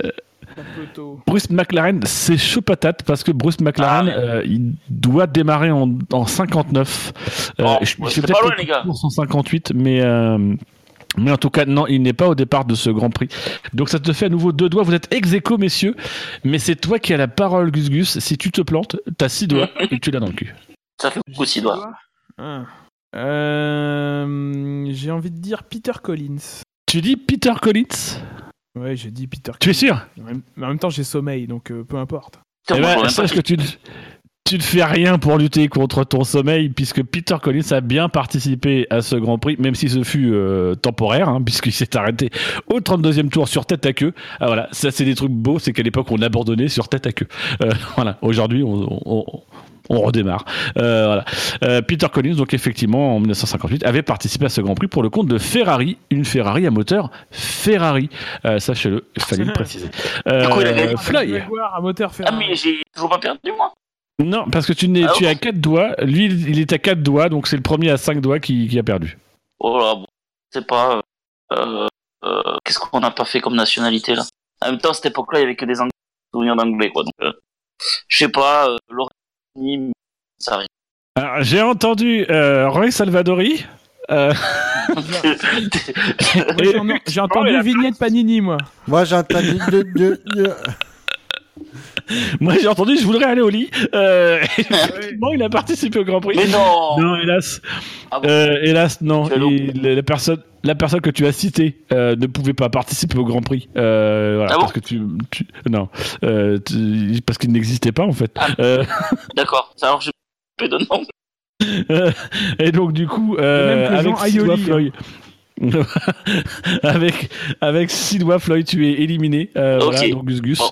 avec deux doigts à quatre doigts à l'erreur tu, tu es le, le, le chiron fort de cette émission Euh, voilà Euh, sachez quand même pour votre information que. Sterling Moss l'avait emporté euh, devant euh, et Jean Béra euh, Roy Salvador était quatrième Mac euh, 58, c'est vraiment une année compliquée. hein. Euh, euh, franchement, oui. oui. Euh, les autres pilotes, vous aviez euh, Mike Hawthorne, Cliff Allison, Luigi Musso, euh, Jack Brabham, donc Maurice Trintignant, Joe Bonnier et Karel Godin de Beaufort sur Porsche à l'époque. Dans les abandons, nous avions Giorgio Scarlatti, Stuart Lewis Evans, Graham Hill, Peter Collins, Masten Gregory et Tony Brooks. Voilà, beaucoup de gens qui ont eu des destins tragiques. Euh, et enfin, n'avait pas pris le départ Horace Gould. C'est entre deux périodes. Hein. C'est. Oui, oui. C'est la transition. Tu sens, tu sens que ce- tu sens que il n'y a pas la relève encore quand même. hein. Sans, sans vouloir euh, euh, voilà, sans vouloir euh, insulter en quoi que ce soit. euh, Mais si, crache euh, lors de Hawthorne, euh, et, et les autres. euh, voilà, la relève est dans des petites écuries et, et en train de se former. hein. Les Brabham, les, euh, et c'est vrai que c'est. Mine de rien, le championnat quand même est intéressant, c'est Hawthorne qui est euh, champion devant Moss, 42 points pour 41 cette saison-là. Euh, voilà. Bon, après, Hawthorne, il, a, avait plus de points, euh, plus de meilleurs résultats. Mais, voilà. Donc, messieurs, bah, c'est tout pour le coup d'œil dans le rétro. L'heure est venue de conclure cette émission. Voilà, de vous rappeler, vous, chers auditeurs, que l'émission est disponible sur iTunes, sur Pod Radio, sur PodCloud. Euh, voilà. Alors, il se peut que. Alors, je vous préviens. Au moment où vous écoutez cette émission, il se peut qu'à un moment donné, vous ne puissiez pas accéder à l'émission. Voilà, c'est parce qu'on a des petits problèmes sur le site. On essaye de résoudre ça. Euh, Voilà. Mais normalement, si vous écoutez l'émission, euh, le petit problème habite dans l'aine. Euh, pas du tout. Euh, pas du tout. C'est quoi cette. mais non. Euh, voilà. Vous pouvez aussi nous retrouver sur Facebook et sur le compte Twitter at le SAVF1. évidemment, vous pouvez nous retrouver sur savf1.fr quand le site fonctionne, sur YouTube, sur Stand F1, sur ActuF1 et sur Steam pour le SAV Steam Championship qui aura lieu demain ou pas Je ne sais pas. Peut-être. Normalement, oui, mais on ne suit plus l'activité. Voilà. Euh, ah, je vais venir alors. on avait dit qu'on lui disait pas. Euh, messieurs, je vous rappelle que la F1 sur Internet, c'est sûr. SAVF1.fr quand ça marche. Oui, voilà. Parce que le SAV de la F1, c'est le rythme des podcasts. On, off, on, off. c'est surtout un podcast Club 153 création. Et ça, c'est classe. Euh, voilà, on, ne le dit jamais assez. C'était très sympa de participer à cette première réunion du bureau. Euh, hmm. pas trop oui, oui. Je, là. Euh... je te rassure, nous aussi. Oui, nous non plus. Putain, c'est qui le troisième du bureau déjà Je me souviens plus. Personne. Mais personne. Ah, vous êtes que deux au bureau Ouais. Ouais. C'est ça. on a un petit bureau. Bah, on, a déjà galéré à... on a déjà galéré à trouver un, un président, un trésorier. Alors, je te dis pas un secrétaire. Le truc en fait, si c'est qu'on a un bureau où moi en largeur je prends trop de place et où Buchor en profondeur prend trop de place. Donc du coup, bah voilà, il a fallu qu'on s'accorde. Il faut, il faut l'armoire à alcool de Buchor aussi, donc euh, bon, Le, on appelle ça un bar. Le bar, voilà, c'est ça. Mais j'ai cherché le mot, mais. Euh... moi, j'ai pas cherché. Donc, en tout cas, euh, messieurs, euh, bonne, bonne, euh, bonne nuit à vous. Bonne, on, on le rappelle jamais, mais attention aux poteaux. Ça, c'est, voilà pour les anciens. Attention aux poteaux si vous écoutez ce podcast. Et salut les poteaux. roulez tranquille et puis donc à bientôt pour le SAV du Grand Prix du Canada. Allez, salut à tous. salut. salut.